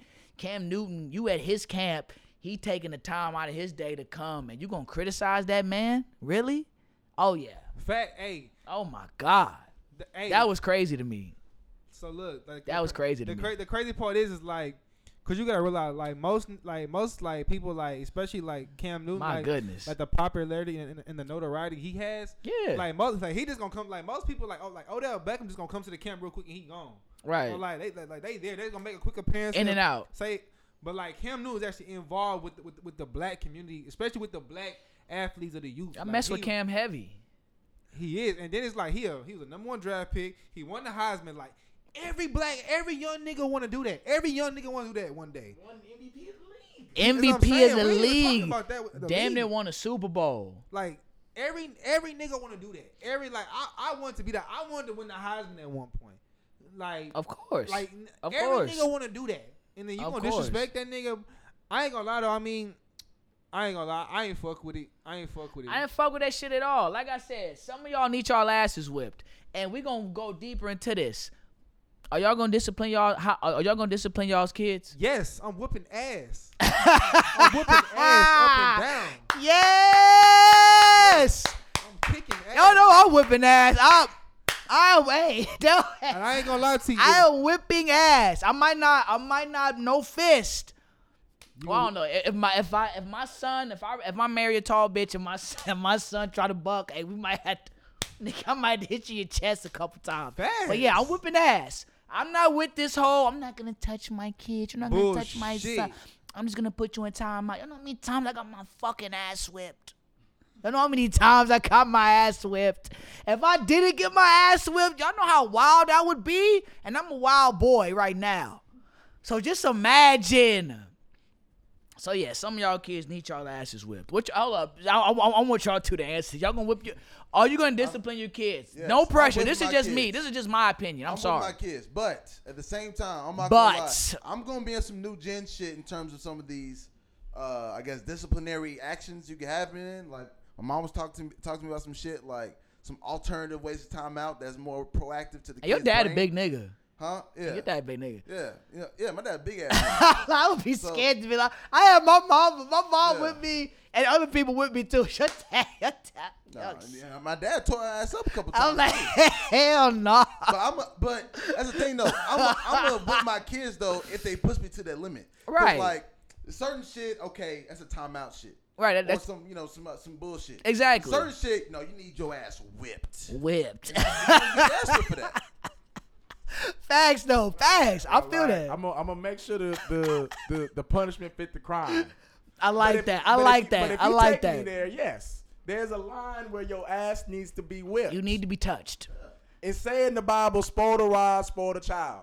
Exactly. Now I might not hit you in the face or nothing like that, but your chest is open. Chest is open, ass is open, all of that is open. And then, once your kid get to be a certain age, you need to stop trying to whoop them. Of course, but because then you ain't gonna do nothing, but you gonna be boxing. Exactly, you gonna be boxing. Hey, point, it stop hurting. Facts. It ain't do nothing to it. It's like, well, okay, whoop my ass then, fine. No, that's when a nigga get the fuck out my house then. Get the fuck out my house, nigga. Straight up. So, yeah, some of y'all need. Hey, Zach passionate about this.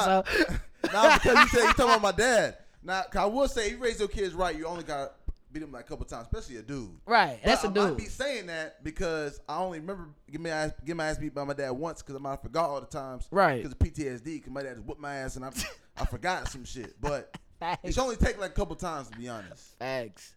Right. I would buy everybody, nigga. My mom, granny, my uncles. Like, hey, nigga, I got whipped in when I was in public school. When I was in third grade, I remember first or second grade. With a paddle? With a paddle. School? At school, I went. Oh, I remember I got in trouble, and this is when I was in public school. I want to say first or second grade. I went. I got sent to the principal's office, and my mom signed a form where they could paddle me at the school, and they paddled me when I was in either the first or the second grade. Just one time though. This is in public school. I remember this vividly with a big ass wooden paddle. I'll never forget this. Hit my shit, hit the shit out of my ass with that paddle. No cap. In apparently, first or second grade. And I found this out a couple years ago. You young niggas. I'm sorry, Cody. Go ahead. Apparently, it is there in Texas, at least. It is still legal for that to happen at a public school. We're in Texas with the proper paperwork. Because when I was in Brenham, NIM, they said they told me they had stopped doing it a couple years ago. But they were talking about like it was one of those like before the year. Like trainings or whatever. Yeah. And we was talking about discipline. Yeah. And they was talking about how like that was still like a thing. Like yeah. Parents could still fill out forms for their kids to get paddled at school. Yeah. In high school? They was talking about it at the high school. But man, yes. So I got my ass paddled in elementary. Some of y'all need to get touched for being disrespectful. Just being straight up. I'm sorry. Hey, one more thing. I wanna ask the audience, I know a lot of y'all in this new generation, I'm not going to touch my kids. Not me. I'm sorry. I'm not gonna hit you in the face though. But go ahead, Zach. Nah, one more thing on my dad. Tell me why this nigga told PTSD. Me he was paddling niggas like at some point in his career. Oh, he had to paddle some niggas? Yes. Imagine yourself as a kid. It's not your daddy. Big ass 6 foot, big ass nigga, 300 pounds. Come here, little nigga. It's time. Hell no. What? Hell no. He breaking the paddle on your ass. For real. Fuck no. And they used to put holes in the fucking paddle when we was young. Bro, so nigga, that's crazy. And they would make you pull down your pants with the like naked ass? Maybe not naked ass, but I definitely had my underwear on, and they had holes in the paddle. Well, when they wind up and smack your ass, nigga, you really feeling that shit. Extra you really precision. Crying. And your big ass dad, hell no. Oh, my God. I had a woman hit me with a paddle hard, and I'm crying. I can only imagine. Hell no. Oh, my God. And you can stop it and start back up. But, hell no. Hell no. Now, when you told me that shit, I was like, Dad, you out of line. What? You should have passed that on to somebody. You else. Are yes, nigga. You too big. You too damn big to be hitting kids in the paddle. Oh now, my they probably God. Was like, you know what? This nigga is the paddle nigga. So you fuck up, you got to answer to this nigga. You and fuck up. This some scared niggas. Yeah, that's some scared straight shit. That's some scared straight shit. Hey, fuck with me again, nigga. I'm gonna send you to Alja. I always say it, but yeah, I'm gonna see you there. You don't want to go there, nigga, but off that, we went on the thing. We talking about sports. We talking about paddling niggas. But, I can't believe your ass got paddled, though, for real. That's crazy. Yes, I got paddled, nigga. I told you I was a wild nigga. That's why I had to go to private school. I told my mom said the worst thing, like, the most disappointed she's ever been in me was when I told a girl to suck my dick when I was in the third grade. Third? I was in third grade, and it was after I want to say it was after Scary Movie had came out. Remember Scary Movie with Marlon and Shawn Wayans? Yeah. They were doing some wild shit in that movie. After that movie, I Nick Curtis, turn the fuck up. I was saying wild shit to bitches, and I ain't gonna lie. Hey, hoes was throwing ass in the third grade on a nigga. Like it was wild. It was wild back then. So my mom. I remember this girl was like, "Oh, you could, I'll never forget this." She said, "Oh, you could kiss my booty." I said, "Oh, you could suck my dick then." And then, wait, she didn't get in trouble? No, and what? I told the teacher. Was right. No, she was a black girl, light skinned, super light skinned black girl. I'll never forget. She had a twin sister. Oh, that's why you said that shit. I got excited. I wanted her to suck my shit. I ain't gonna lie to you, and I ain't never had my shit touched. It. I don't. Most I had was a booty on my dick, but that's it. A female booty on my dick. This man is 8 years old. In the third grade. But yeah, she said, "Oh, you can kiss." Like we over here sitting next to each other. We would always flirt with each other as a kid. Whenever I look back on it, she said, "Oh, you can kiss my booty over there." I said, "Suck my dick." And then the teacher heard me. She said, "Oh, you going to the office?" I was like, "Wait a minute." She said, "You can kiss my booty or whatever." And she said, "No, you're going to the office. I don't care what she said. You just said suck my dick." I'll never forget. My mom saw me. Come here, little ass nigga. We bad ass. Oh my God. Hey, you ever looked that girl up? I low key like 3 years ago, because she had a ghetto ass name. I can't even remember her name. Her and her sister. It was like Angelina and Aujane, some shit like that. I don't even know how to spell that, but it was some crazy shit. Three apostrophes. They did three apostrophes. Throw a dash in there and a comma. Oh my God.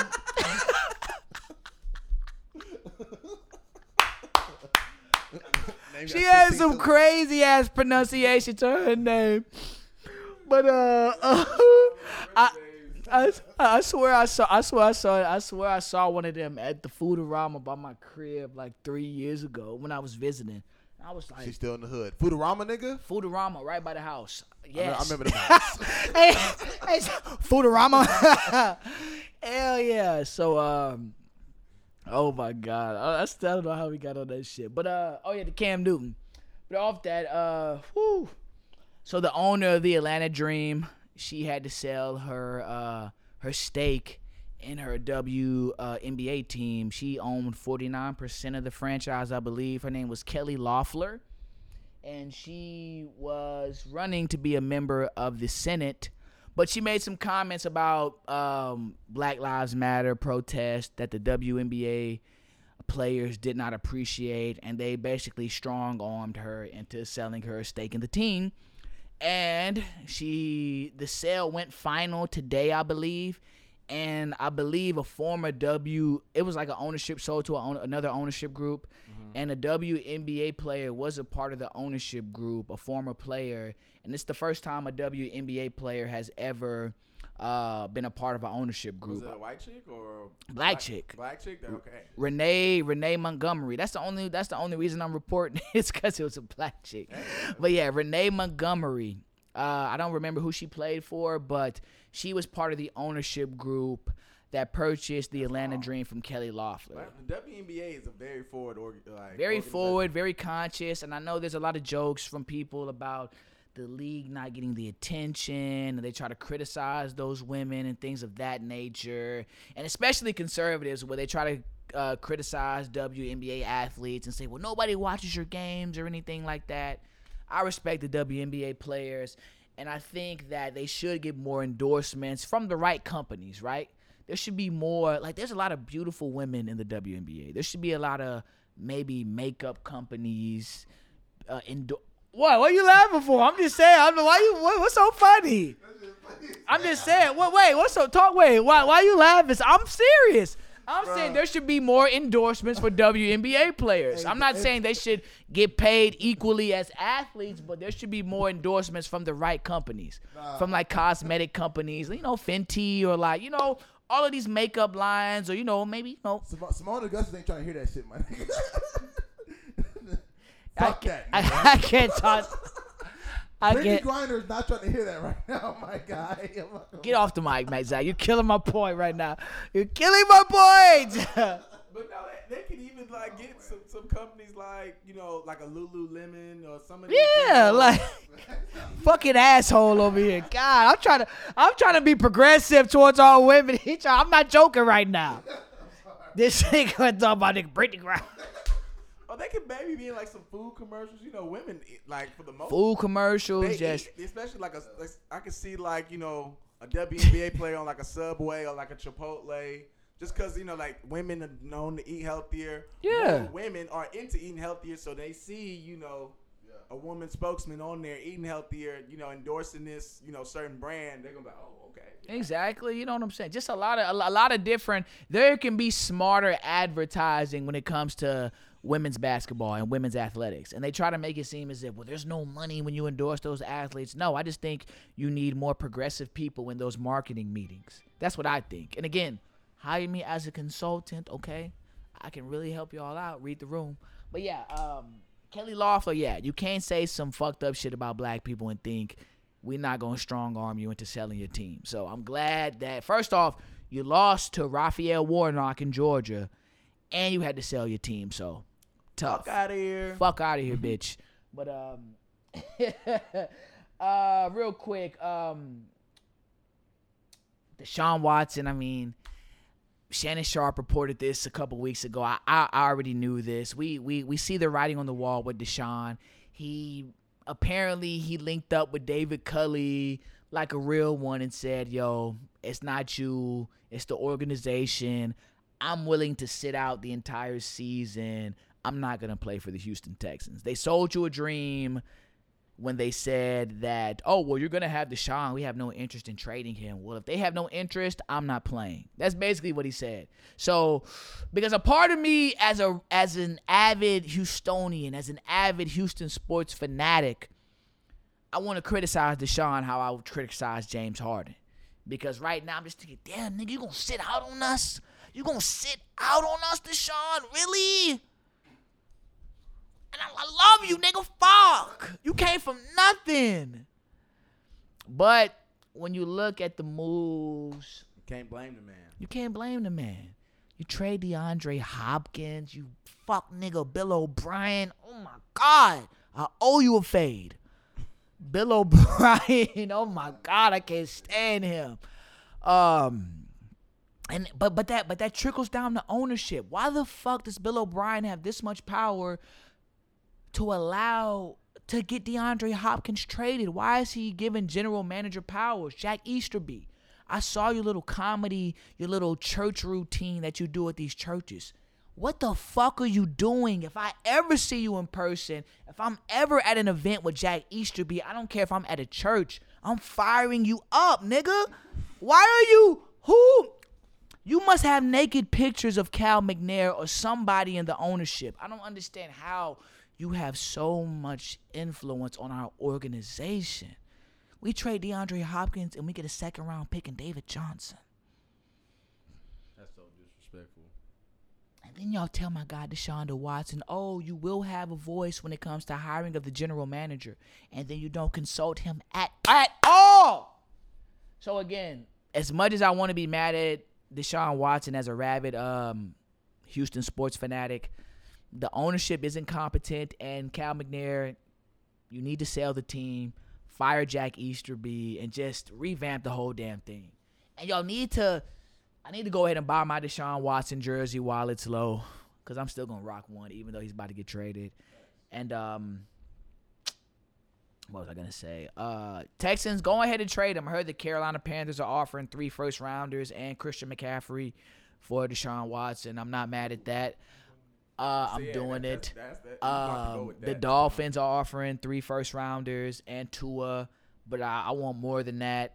Y'all talk real quick. Hop on the mic real quick. I got to piss. Boys ain't seen... Hop in front of the camera real quick.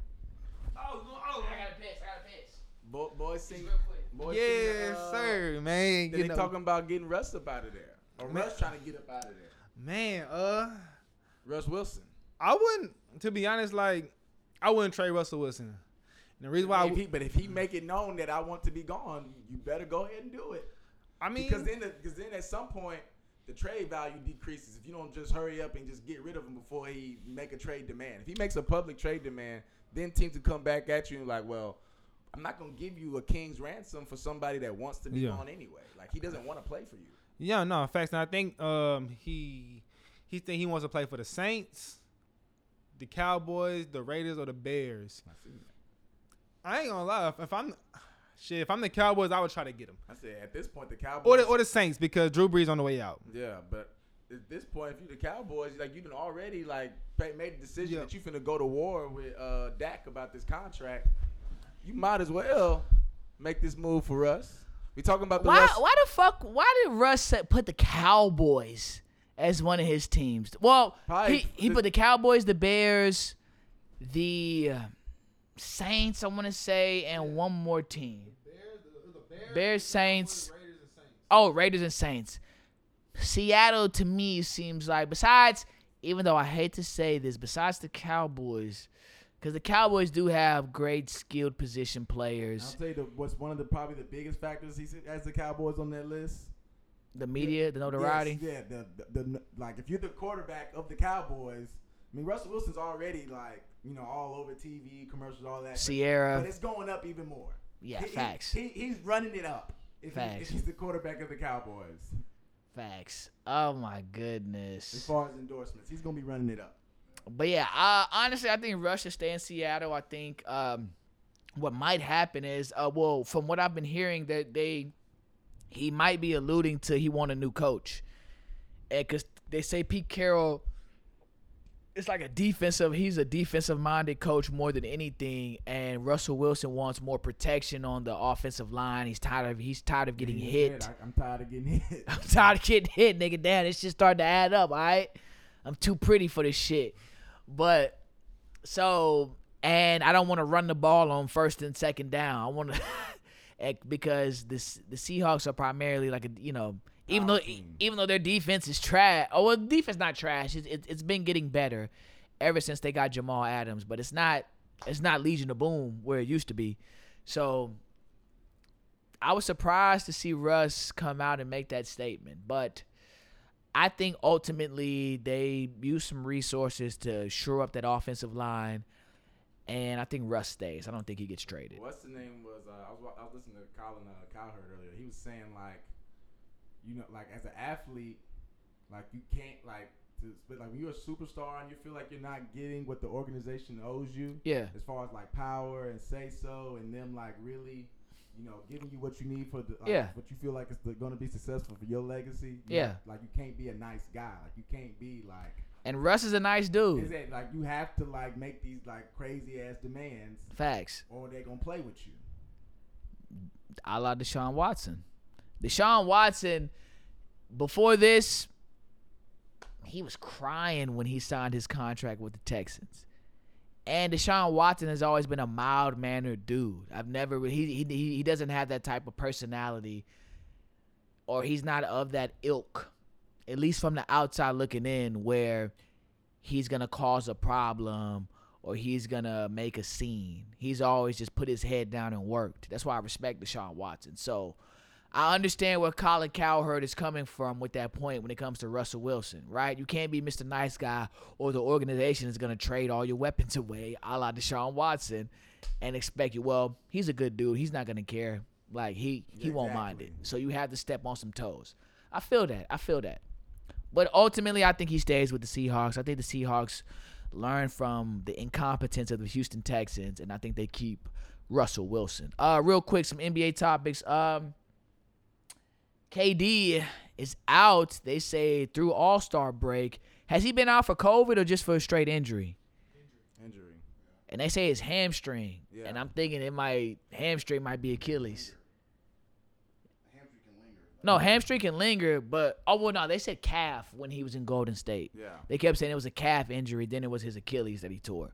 So I'm hoping it's nothing major. Just because we need KD, and I saw you tweet this, Nick. We need KD for the league. KD is great for basketball. And I want to see the Nets at full strength, even though I think I like the Sixers more than the Nets right now. The Nets need a big man. Barkley said this last night. Nets do need a big man. I think they make a trade for Drummond. They have to. I would say Jared Allen, but they just traded Jared Allen. So, but they need a big man. They need a big man for shit show. Because I think Philadelphia gets easier buckets and baskets than the Nets. No? You disagree? I mean, Joel Embiid does get easier buckets. Talk to the mic real quick. Joel Embiid does get easier buckets because he gets higher percentage buckets because he plays in the post. But and he's playing like the best player in the league right now. Philadelphia is not fucking with Kyrie, James Harden, and KD at all. Charles Barkley is playing devil's advocate like he always does. Just like how he did when the Warriors were good. They don't go seven? I don't care. I know the Nets are not losing to the Philadelphia 76ers in the playoffs. You don't think so? No. I know so. It's not happening. They have KD and James Harden and Kyrie, bro. And what Philadelphia got? Joel Embiid. And Ben Simmons. I feel like they have a better better all-around team. Nah. But I feel what you said. In the playoffs. Nets got a good team now. 76ers just got swept last year in the playoffs, but they had a different coach. I feel like it's a different coach, a little bit different personnel this year. And I'm just liking how Doc Rivers unlocked Joel Embiid this year. He did. He unlocked them. I feel like they go seven with him. He unlocked Ben Simmons. I feel like they meet in the Eastern Conference Finals barring seeding. And I think they go seven. Who did Ben Simmons guard? KD. Yeah. I feel like he guards KD and James Harden at times. And Ben Simmons, as Big Perk said, he been putting niggas in straitjackets right now. Now he needs to. Best defensive player in the NBA. Now he need to get. Wait, what? Ben Simmons has a strong argument to be the defensive player of the year. Best defensive player in the NBA. Like when you watch all what he really can do on defense. He literally, like, when people say, oh, he can guard every position, to me, Ben Simmons might be the only dude who really can. Now, he really can guard anybody 1 through 5. And then his instincts are nasty. He blocks shots. He gets. How tall is Ben Simmons? 6'10", 6'8"? 6'9". Okay, yeah, facts. Like, he don't get bullied in the paint by nobody. He put Luka in a straitjacket last night. Yeah. He had Luka on lock. So saying, like Ben Simmons is nasty, but like I mean, defense is important. But I need more offense for Ben Simmons. I need more offense. Enough, like if they had another like score, they gonna make a trade. Like I said, if you had like Ben Simmons and like what they Bradley need, Beal and Embiid, okay, now we talking something. But this like they don't got enough. Don't have another it's not enough firepower. Because if Embiid having a game where he's not going, Embiid got to be on some real Shaq shit then. if he gonna beat them. Like, he got to be on. I think he can, though. Now, he got to be, like, when I say real Shaq shit, I don't think y'all realize what I'm saying. Not, he can't get 30 and 12. He got to be on, like, 40 and, like, 16, 17 tonight. I feel like Doc will. To compete with them and beat them. Like, he has to be on that. Because they don't have enough firepower. Tobias Harris is not enough. I feel that. I feel that. Like, that's the second best scorer, right? Yeah. I just think cohesively they have a better team than the Nets. Like, the Nets the one 8 straight, because to be honest, I think even with KD like this, I think if KD could, I think if right now if the Nets were struggling, KD in and out the lineup how he is. To me, if right now if the Nets were struggling, KD is probably playing. They on an 8-game win streak, yeah, the longest streak thus far by any team this season. They like, oh, to the All-Star break. And do y'all think Harden is playing like he's the best player in the NBA? A lot of I've been hearing that narrative going around. It's okay. Talk to the mic real quick. I don't think it's out of line to say that. Do I know he's playing the best? Maybe not, but I don't think it's out of line to say that, though. Okay, I like that perspective. I mean, like you said, they're on an 8-game winning streak. He has been playing well ever since he's gotten traded. He's the best player on the team right now with KD out, in my opinion. I mean, so, I mean, at that point, he's playing like the best player on the best team in the NBA right now. I've been hearing mainstream media outlets push that narrative that Harden has been playing like he's the best player in the league, even though I still think it's Joel right now. I was about to say, you can't say Joel Embiid as well. Facts. And then, since we on that, Joel Embiid or AD? Right now, I have Joel Embiid. A healthy Joel, a healthy AD. Yeah. Joel Embiid. This season, Joel Embiid. A healthy Joel, a healthy AD. Not just this season, yes. Not just this season. Oh, this season? This season. So, if Joel AD Embiid came in healthy, and Joel Embiid this season healthy, you're taking because Joel Embiid playing right now, he might win MVP. No, facts. I think he will. I'm going Joel Embiid right now. I think he wins the MVP this year. Joel Embiid without any thoughts, like it is easy for me. And as a Lakers fans, just imagine if Joel Embiid was on the Lakers instead of Anthony Davis. Oh my God. And I know as Lakers fans, they always criticize AD because he wants to be he doesn't know if he want to be a guard or a post. Joel Embiid, when I say Doc Rivers unlocked Embiid, like Embiid is, no, nigga, you're too small for me. I'm back. On the block, now B's the block. Exactly. I used to build the block, now B. That's how you bully niggas in the paint. Embiid get the rock, 1 dribble, 2 dribble. Okay, I'm in there. Foul or bucket. So yeah, and then if I want to, I can do some AD shit or some KD shit. I'll hang dribble, pull up on your ass. 7 foot. How much he this nigga weigh? they be listing him at 250, but that's the most cap I ever seen. Joel Embiid as 250. 250. Hell no. And this nigga's Joel hang dribbling motherfuckers. At least 290. Yeah, facts. And he's around 300. But like this, no, I'll say hefty. This year he's lost a little weight. I feel like got like a little bit leaner, just a tad bit leaner. Gotten in shape, so he might be 275.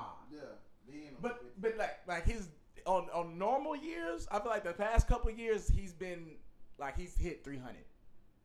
Facts. You know, in the 290 to 305 range. I think he said this the first year he's had a chef, so and like a nutritionist, so and it shows. So yeah. Okay, so yeah, as the Lakers fan, I didn't know what you would say, so okay. Easily Embiid over AD? Easy. And I remember in I want to say last year's All-Star game when they did the when they did the format for Kobe, every play down the stretch they gave it to Embiid. If you go back and you think of that game, Embiid got the ball like when it was money time, the last I want to say 5-6 possessions. Whatever team he was on, they initiate the offense through him. Like they gave him the ball. You talking about what Kenny Smith was talking about yesterday? Yeah. Mm-hmm. Yeah. Not that Embiid has never had bad moments. He has, because he had a game where he had 0 points. So yeah, it was a regular season game, but he's had bad moments. He's not. There's no putting PJ like when PJ Tucker locked up AD in game one of the playoffs. I remember you was pissed about that. I'm still am, as you can see. And we won the championship. I'm still mad. See, AD, because that's not happening to Embiid. AD be letting like that's not happening. AD be letting little dudes like He be bailing out smaller guys too much when you could just punish niggas.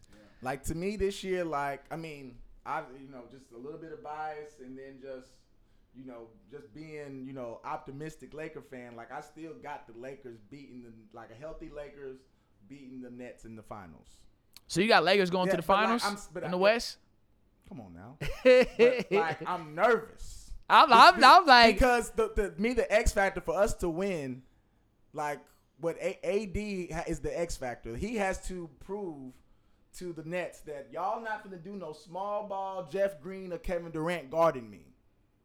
See, you got Embiid, for a fact them niggas is not guarding him. They're not doing that. That's why I think that's you have to have a big man in the game. Like, the Nets might be able to survive having Jeff Green guard Anthony Davis, and I'm not trying to have that. Yeah, if AD's on that type of time, the Nets beat the Lakers. Exactly. And I feel like the Nets I feel like Nets and Sixers go 7. I think it goes either way. I just don't think the Nets just blow them out the water. I like the Nets this year. I mean, I like the Sixers this year. I like them this year more than any other year. I need Ben to give me at least 20. At least 22 a game. Like 14 a game. I know. That's why I'm saying, Ben, I need you to give me at least 20-something a game for me to really be like, oh, yeah. For me to put money on the Nets, on the 76ers coming out the East. But I think Philly makes a trade. I think they make a trade. They just need like another scorer or maybe another shooter off the bench. Maybe they got shooters, but they need somebody who can just go get you a bucket. Like who? Because you're not getting Brad. Who do you think they go out? Because Morey going to make a trade.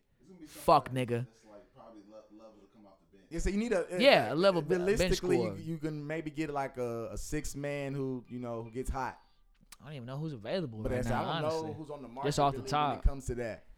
Maybe they get Buddy Hill? Oh, that would be nice. Yeah, that's not bad. I mean, it helps. I don't know if that's enough though. Yeah, it might not be enough. That's not enough. That's a decent option. I'm thinking now. I say they go 7, and y'all saying if they get Buddy Hield, that's not enough to beat the Nets. Get Buddy Hield, you got to give something up. You're losing something. Yeah, you are losing something. You are. So, besides draft picks, what player are you using? Maxey. Nah, I'm not giving up Maxey. Yeah, for Buddy Hield, you're giving up Maxey. No. Maxey one of the best assets right now. Who you? For Buddy Hield. They said like Buddy Hield. Y'all don't like Buddy Hield? But he ain't just this proven commodity or nothing. Off the bench? Y'all talking about off the bench? Doesn't he start now? So if you have him coming off the bench in Philly. No, I'm saying, but right now in the Kings, he averages like a lot of minutes and only averages like 12 or 13 points. So who you coming off of for Buddy Hield? Oh. Who you coming off of for Buddy Hield? Might come off Tybal. Hell no. Okay. Oh no! I know y'all like Tybal for defense and shit like that. I don't watch it. I mean, obviously, I don't like him like that. He's gotten a lot better on offense if you watch the improvement, like from his first year to this year. Like, the shot is 100%. It's improved. Better. Yeah. So, like, he's showing you like in about 4 or 5 years he can be a real problem. Like, I don't know who they give up. I just think they have a shot to come. I think Philly has a real shot as their roster is presently constructed to come out the East. I just think so. I don't think the Nets have enough cohesion together. But again, they have KD, Harden, and Durant. It is a whole lot of season left. It is a whole lot of season. But I just like how the Sixers are looking. I like how the Sixers are looking. The Nets have a good supporting cast as well. They got Bruce Brown went off the other day. They got Landry Shamet. They got Jeff Green. DeAndre Jordan is old and he's a little washed, but he's still stats-wise is putting up good. And I'm not giving you Jeff Green. Jeff Green's playing well. Jeff Green played. He's playing well with James Harden. They play well together, but I'm not giving you Jeff Green. Why? He's 6'9". He can shoot, play defense, pass, get to the rim, athletic. Jeff Green's a great role player. He's been hurt. Now, shit, he had a fucking It's Jeff Green, Zach. He's good. Bro. No, I feel you though, but I'm just saying. He's a legit roster. They have Jeff Green's a legit asset on any NBA team. Yes. How old is Jeff Green? Like 33. Yeah, he up there. But he up there. He moved to me like I just remember Jeff Green on the Rockets. And yeah, he was sometimey as fuck. And I think he's sometimey still. Just because he's playing good with the Nets right now. Exactly. So don't give me Jeff Green. No, I'm saying you could be that way as a role player. Like if the If Philadelphia gets Buddy Hield, he can be somebody. I like Buddy Green or Buddy Hield over Jeff Green. But Jeff Green, easy. Buddy Hield would have to be the second, third option on their team for scoring. And he'd be terrible Jeff at Green, that. Don't gotta be. They got three niggas for that. I just feel like Philly don't have to have a necessarily I know exactly what you're trying to say. Pass the mic. I feel like they're more cohesive than the Nets. That's how I feel. I know exactly what you're trying to say because Mark Jackson actually made a great point. Like, he basically said in either conference, like, any team could lose in a 7-game series. Facts. Like, any team. Like, the NBA is that talented to where, like, any team can get their ass whooped on any given night. All it takes is one little hiccup, you know. It could take, you know, KD, you know.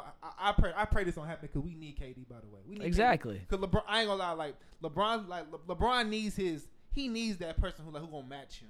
He Facts. Needs that. And but what I'm saying is like it could take, you know, I pray it don't happen, but KD all of a sudden, you know, third round, oh shit, my hamstring hurt.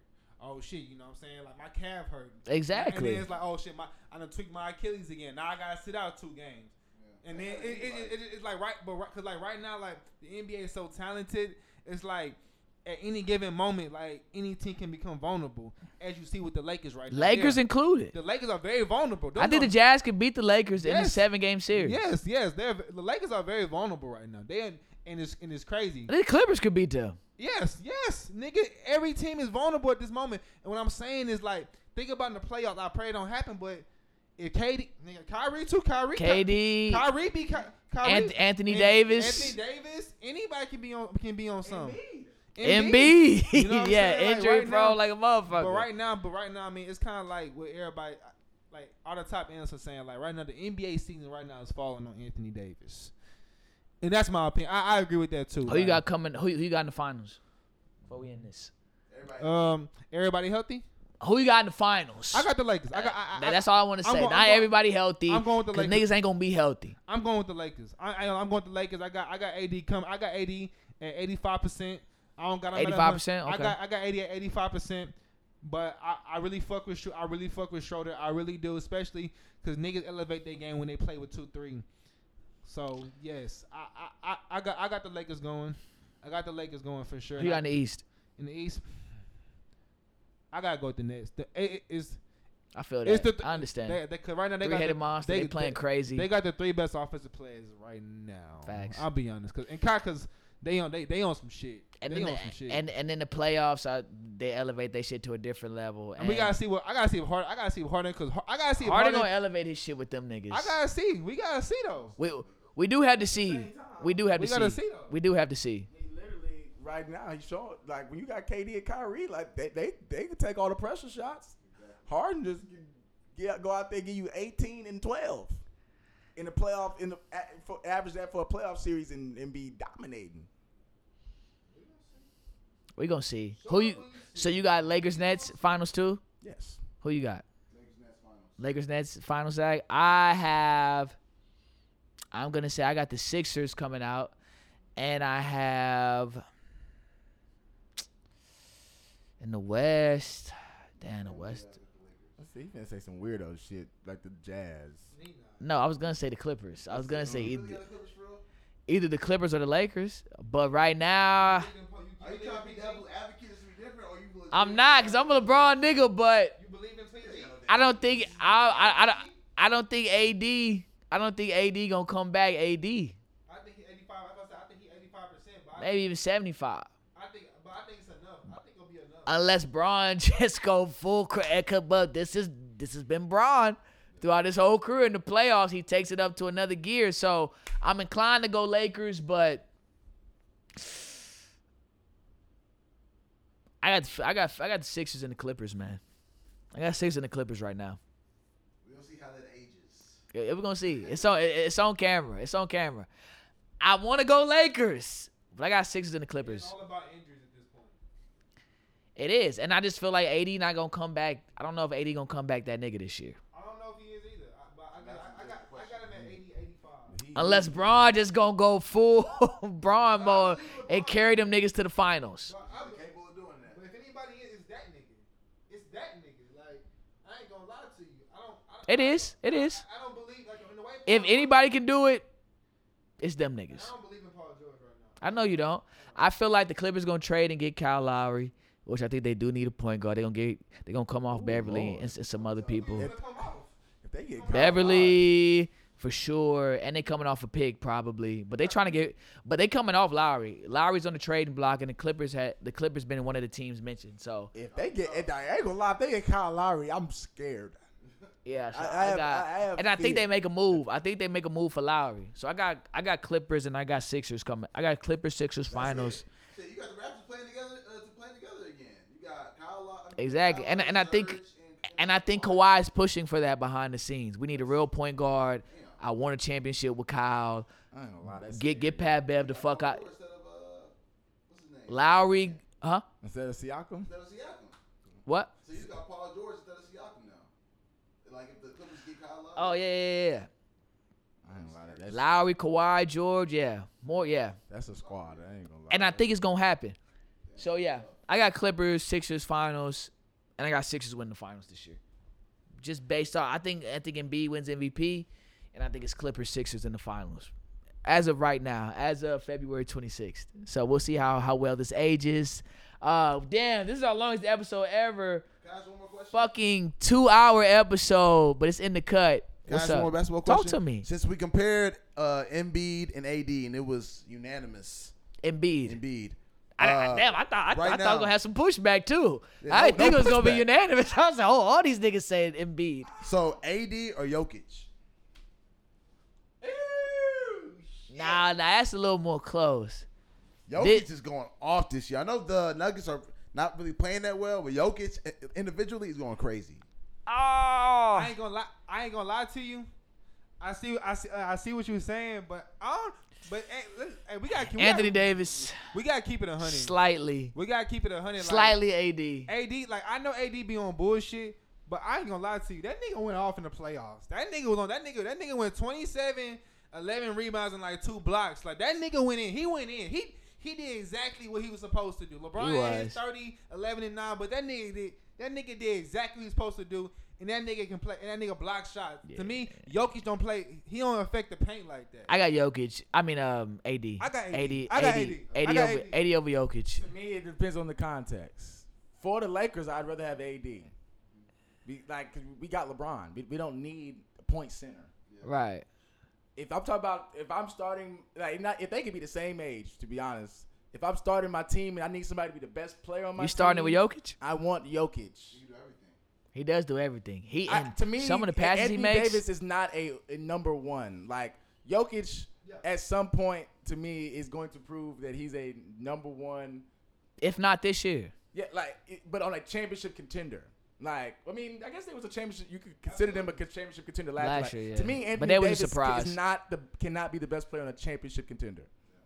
And that's exactly why I don't fuck with the Clippers. You don't fuck with the Clippers because you know what? You got that star power, and you let them bullshit ass Nuggets. You let them niggas. They had to go through 1 year. One year of controversy. I'm not gonna lie though. That's no worse. I mean, you could say it was in the finals. LeBron and them had a fucking squad and let the Dallas Mavericks, a bunch of role players and Dirk get them up out of there. Hey, they were a better team. I mean, I ain't gonna lie to you. No, that's different. That's different. It was a choke job. It was still a choke job, but at the same time. But I feel that. I ain't gonna lie to you. We can't at this point in Kawhi Leonard's career and Paul George's career. Good mic. Yeah, we can't hear him. My point is, at this point in Paul George's career and Kawhi Leonard's career, yes, it does. It does matter. But what I'm saying is because they're veterans and they're experienced. But at this point, Kawhi Leonard is a two-time champion. He's a two-time champion. PG has had battles with Bron and D Wade. Facts. And what I'm saying is, you shouldn't be losing. You have a 3-1 lead. It wasn't like you was down 3-1, nigga. You was up 3-1, and you slipped 3 games. They took him for granted. My point is, they took him for granted. And what I'm saying is, at this point in their career, that shouldn't happen. It shouldn't. I'm not gonna lie to you. That's not a 2-time champion LeBron. That shit ain't happened. No. We can't compare everybody to LeBron. I feel that though. That shit ain't happened. That shouldn't happen to nobody. That any like superstar who's a two-time champion, ain't happened to nobody. But that's why I feel like they come out the West this year, because I feel like they learning from last year. I feel like Paul George got a lot to prove, and I think they get Kyle Lowry. And I don't think AD comes back AD. I think AD comes back 80, 85. I give him 80, 85 max. Okay. And and I'll be grateful for that. Facts. I'll be grateful. Like I ain't gonna lie, I don't know if that 85 is enough for me, not for the Nets. Maybe if we get past the Clippers. Maybe to get out the West. We need more than 85% of that. But we gonna see. Like I think that we gotta see, because I ain't gonna lie to you. I'm gonna keep it genuine. I'm not like this little hamstring. Yeah. This quote unquote hamstring. I think I'm like. I agree. I agree with it was some analyst. I forgot who it was, but I ain't gonna lie to you. I think it's the Achilles. I think the Achilles is bothering him again. Yeah. They say hamstring. They say hamstring for the reports and for teams for strategizing. But I ain't gonna lie. I think that Achilles is acting up again. That's why. But we'll see though. And I think the same. I think the same for KD. But off that real quick. To end the podcast, we all saw the final play of the Nuggets-Wizards game, right? Well, Murray. That's the new age basketball for you, right? That's the three-point. That's the three-point shot for you, right? All them niggas ran to the three-point line. All them niggas. Y'all saw TNT when Kenny Smith was trying to blame Jamal Murray. Kenny Smith said Jamal Murray should have been more aggressive and initiated the break. And Shaq was like, "No, you tripping. It was Michael Porter. Michael Porter should have ran to the rim. He should have ran to the rim. And then Jamal Murray would have found him in the paint. Easy layup." So I agree. I agree with Shaq and Charles. Shaq and Charles was saying all of them shouldn't have went to the three. You can't blame Jamal Murray for it. You have to blame all them niggas that went to the three. Because if he sees Michael Porter cutting to the lane, he might shoot and then, dump it off to that nigga. Easy dunk. So. You gotta go to the basket on that explains the new generation of basketball. Niggas, everybody ran to the 3-point line. That shit was crazy to me. All of them niggas. I'm watching the game like, is this really happening? And then Jamal Murray tweeted it. Yeah, he should delete his tweet. That was wild. Yeah, I ain't gonna lie. I don't know why he tweeted that shit. He tweeted like a really good angle picture. He tweeted. Get him real quick. Like it was a picture of when he had the ball and you see what Marcus Morris. And it was a different angle of the play. Yeah, it was like a really good angle, and I guess on some he was trying to justify his decision. But you don't do that. You keep that within the team. They too immature. Yeah, very immature. Yeah, and so yeah. I was like, dang, Jamal Murray, you got some balls doing this. Yeah, you wild for that shit. So if I'm MPJ, I'm mad as fuck you doing that shit, bro. I'm not gonna lie to you. MPJ was last year. Last year, wasn't he talking about Jokic and Jamal be having the ball too much? Yeah, yes. He was. He's like, they clearly don't fuck with each other. They clearly don't fuck with each other. Yeah. That's that young nigga shit. You got to know your role, man. Yeah. You can't be asking. You said, I need more touch. But Michael Porter, you're supposed to cut to the basket in that. You led the break, nigga. You were out front. You're supposed to run to the rim, to the goal. Rim run. Exactly. So. That shit was just wild for me. But this is our longest episode ever. Damn, 2-hour episode. But hey, content, baby. Gotta get that content out. Again, I go by the name of Kurt James. Stream my music everywhere. Search Kurt James, Kurt with a C, space James. And listen to In the Cut with Kurt James podcast, wherever you stream podcasts, Spotify, Tidal, Apple Podcasts, Google, everywhere you stream podcasts, In the Cut with Kurt James podcast. And follow at the HBA Hoops if you're looking to develop your basketball skills in the state and in the city of Houston, Texas. Contact them boys at the HBA Hoops if you're looking to develop your skills. And also listen to Showtime with Stiff podcast, available on all platforms, wherever you listen to podcasts. And again, if you're watching this video right now, subscribe, save the post, share it. We appreciate all of the support, all of the love. And stay thirsty, my friends, in the Cover Kurt James podcast. Yeah.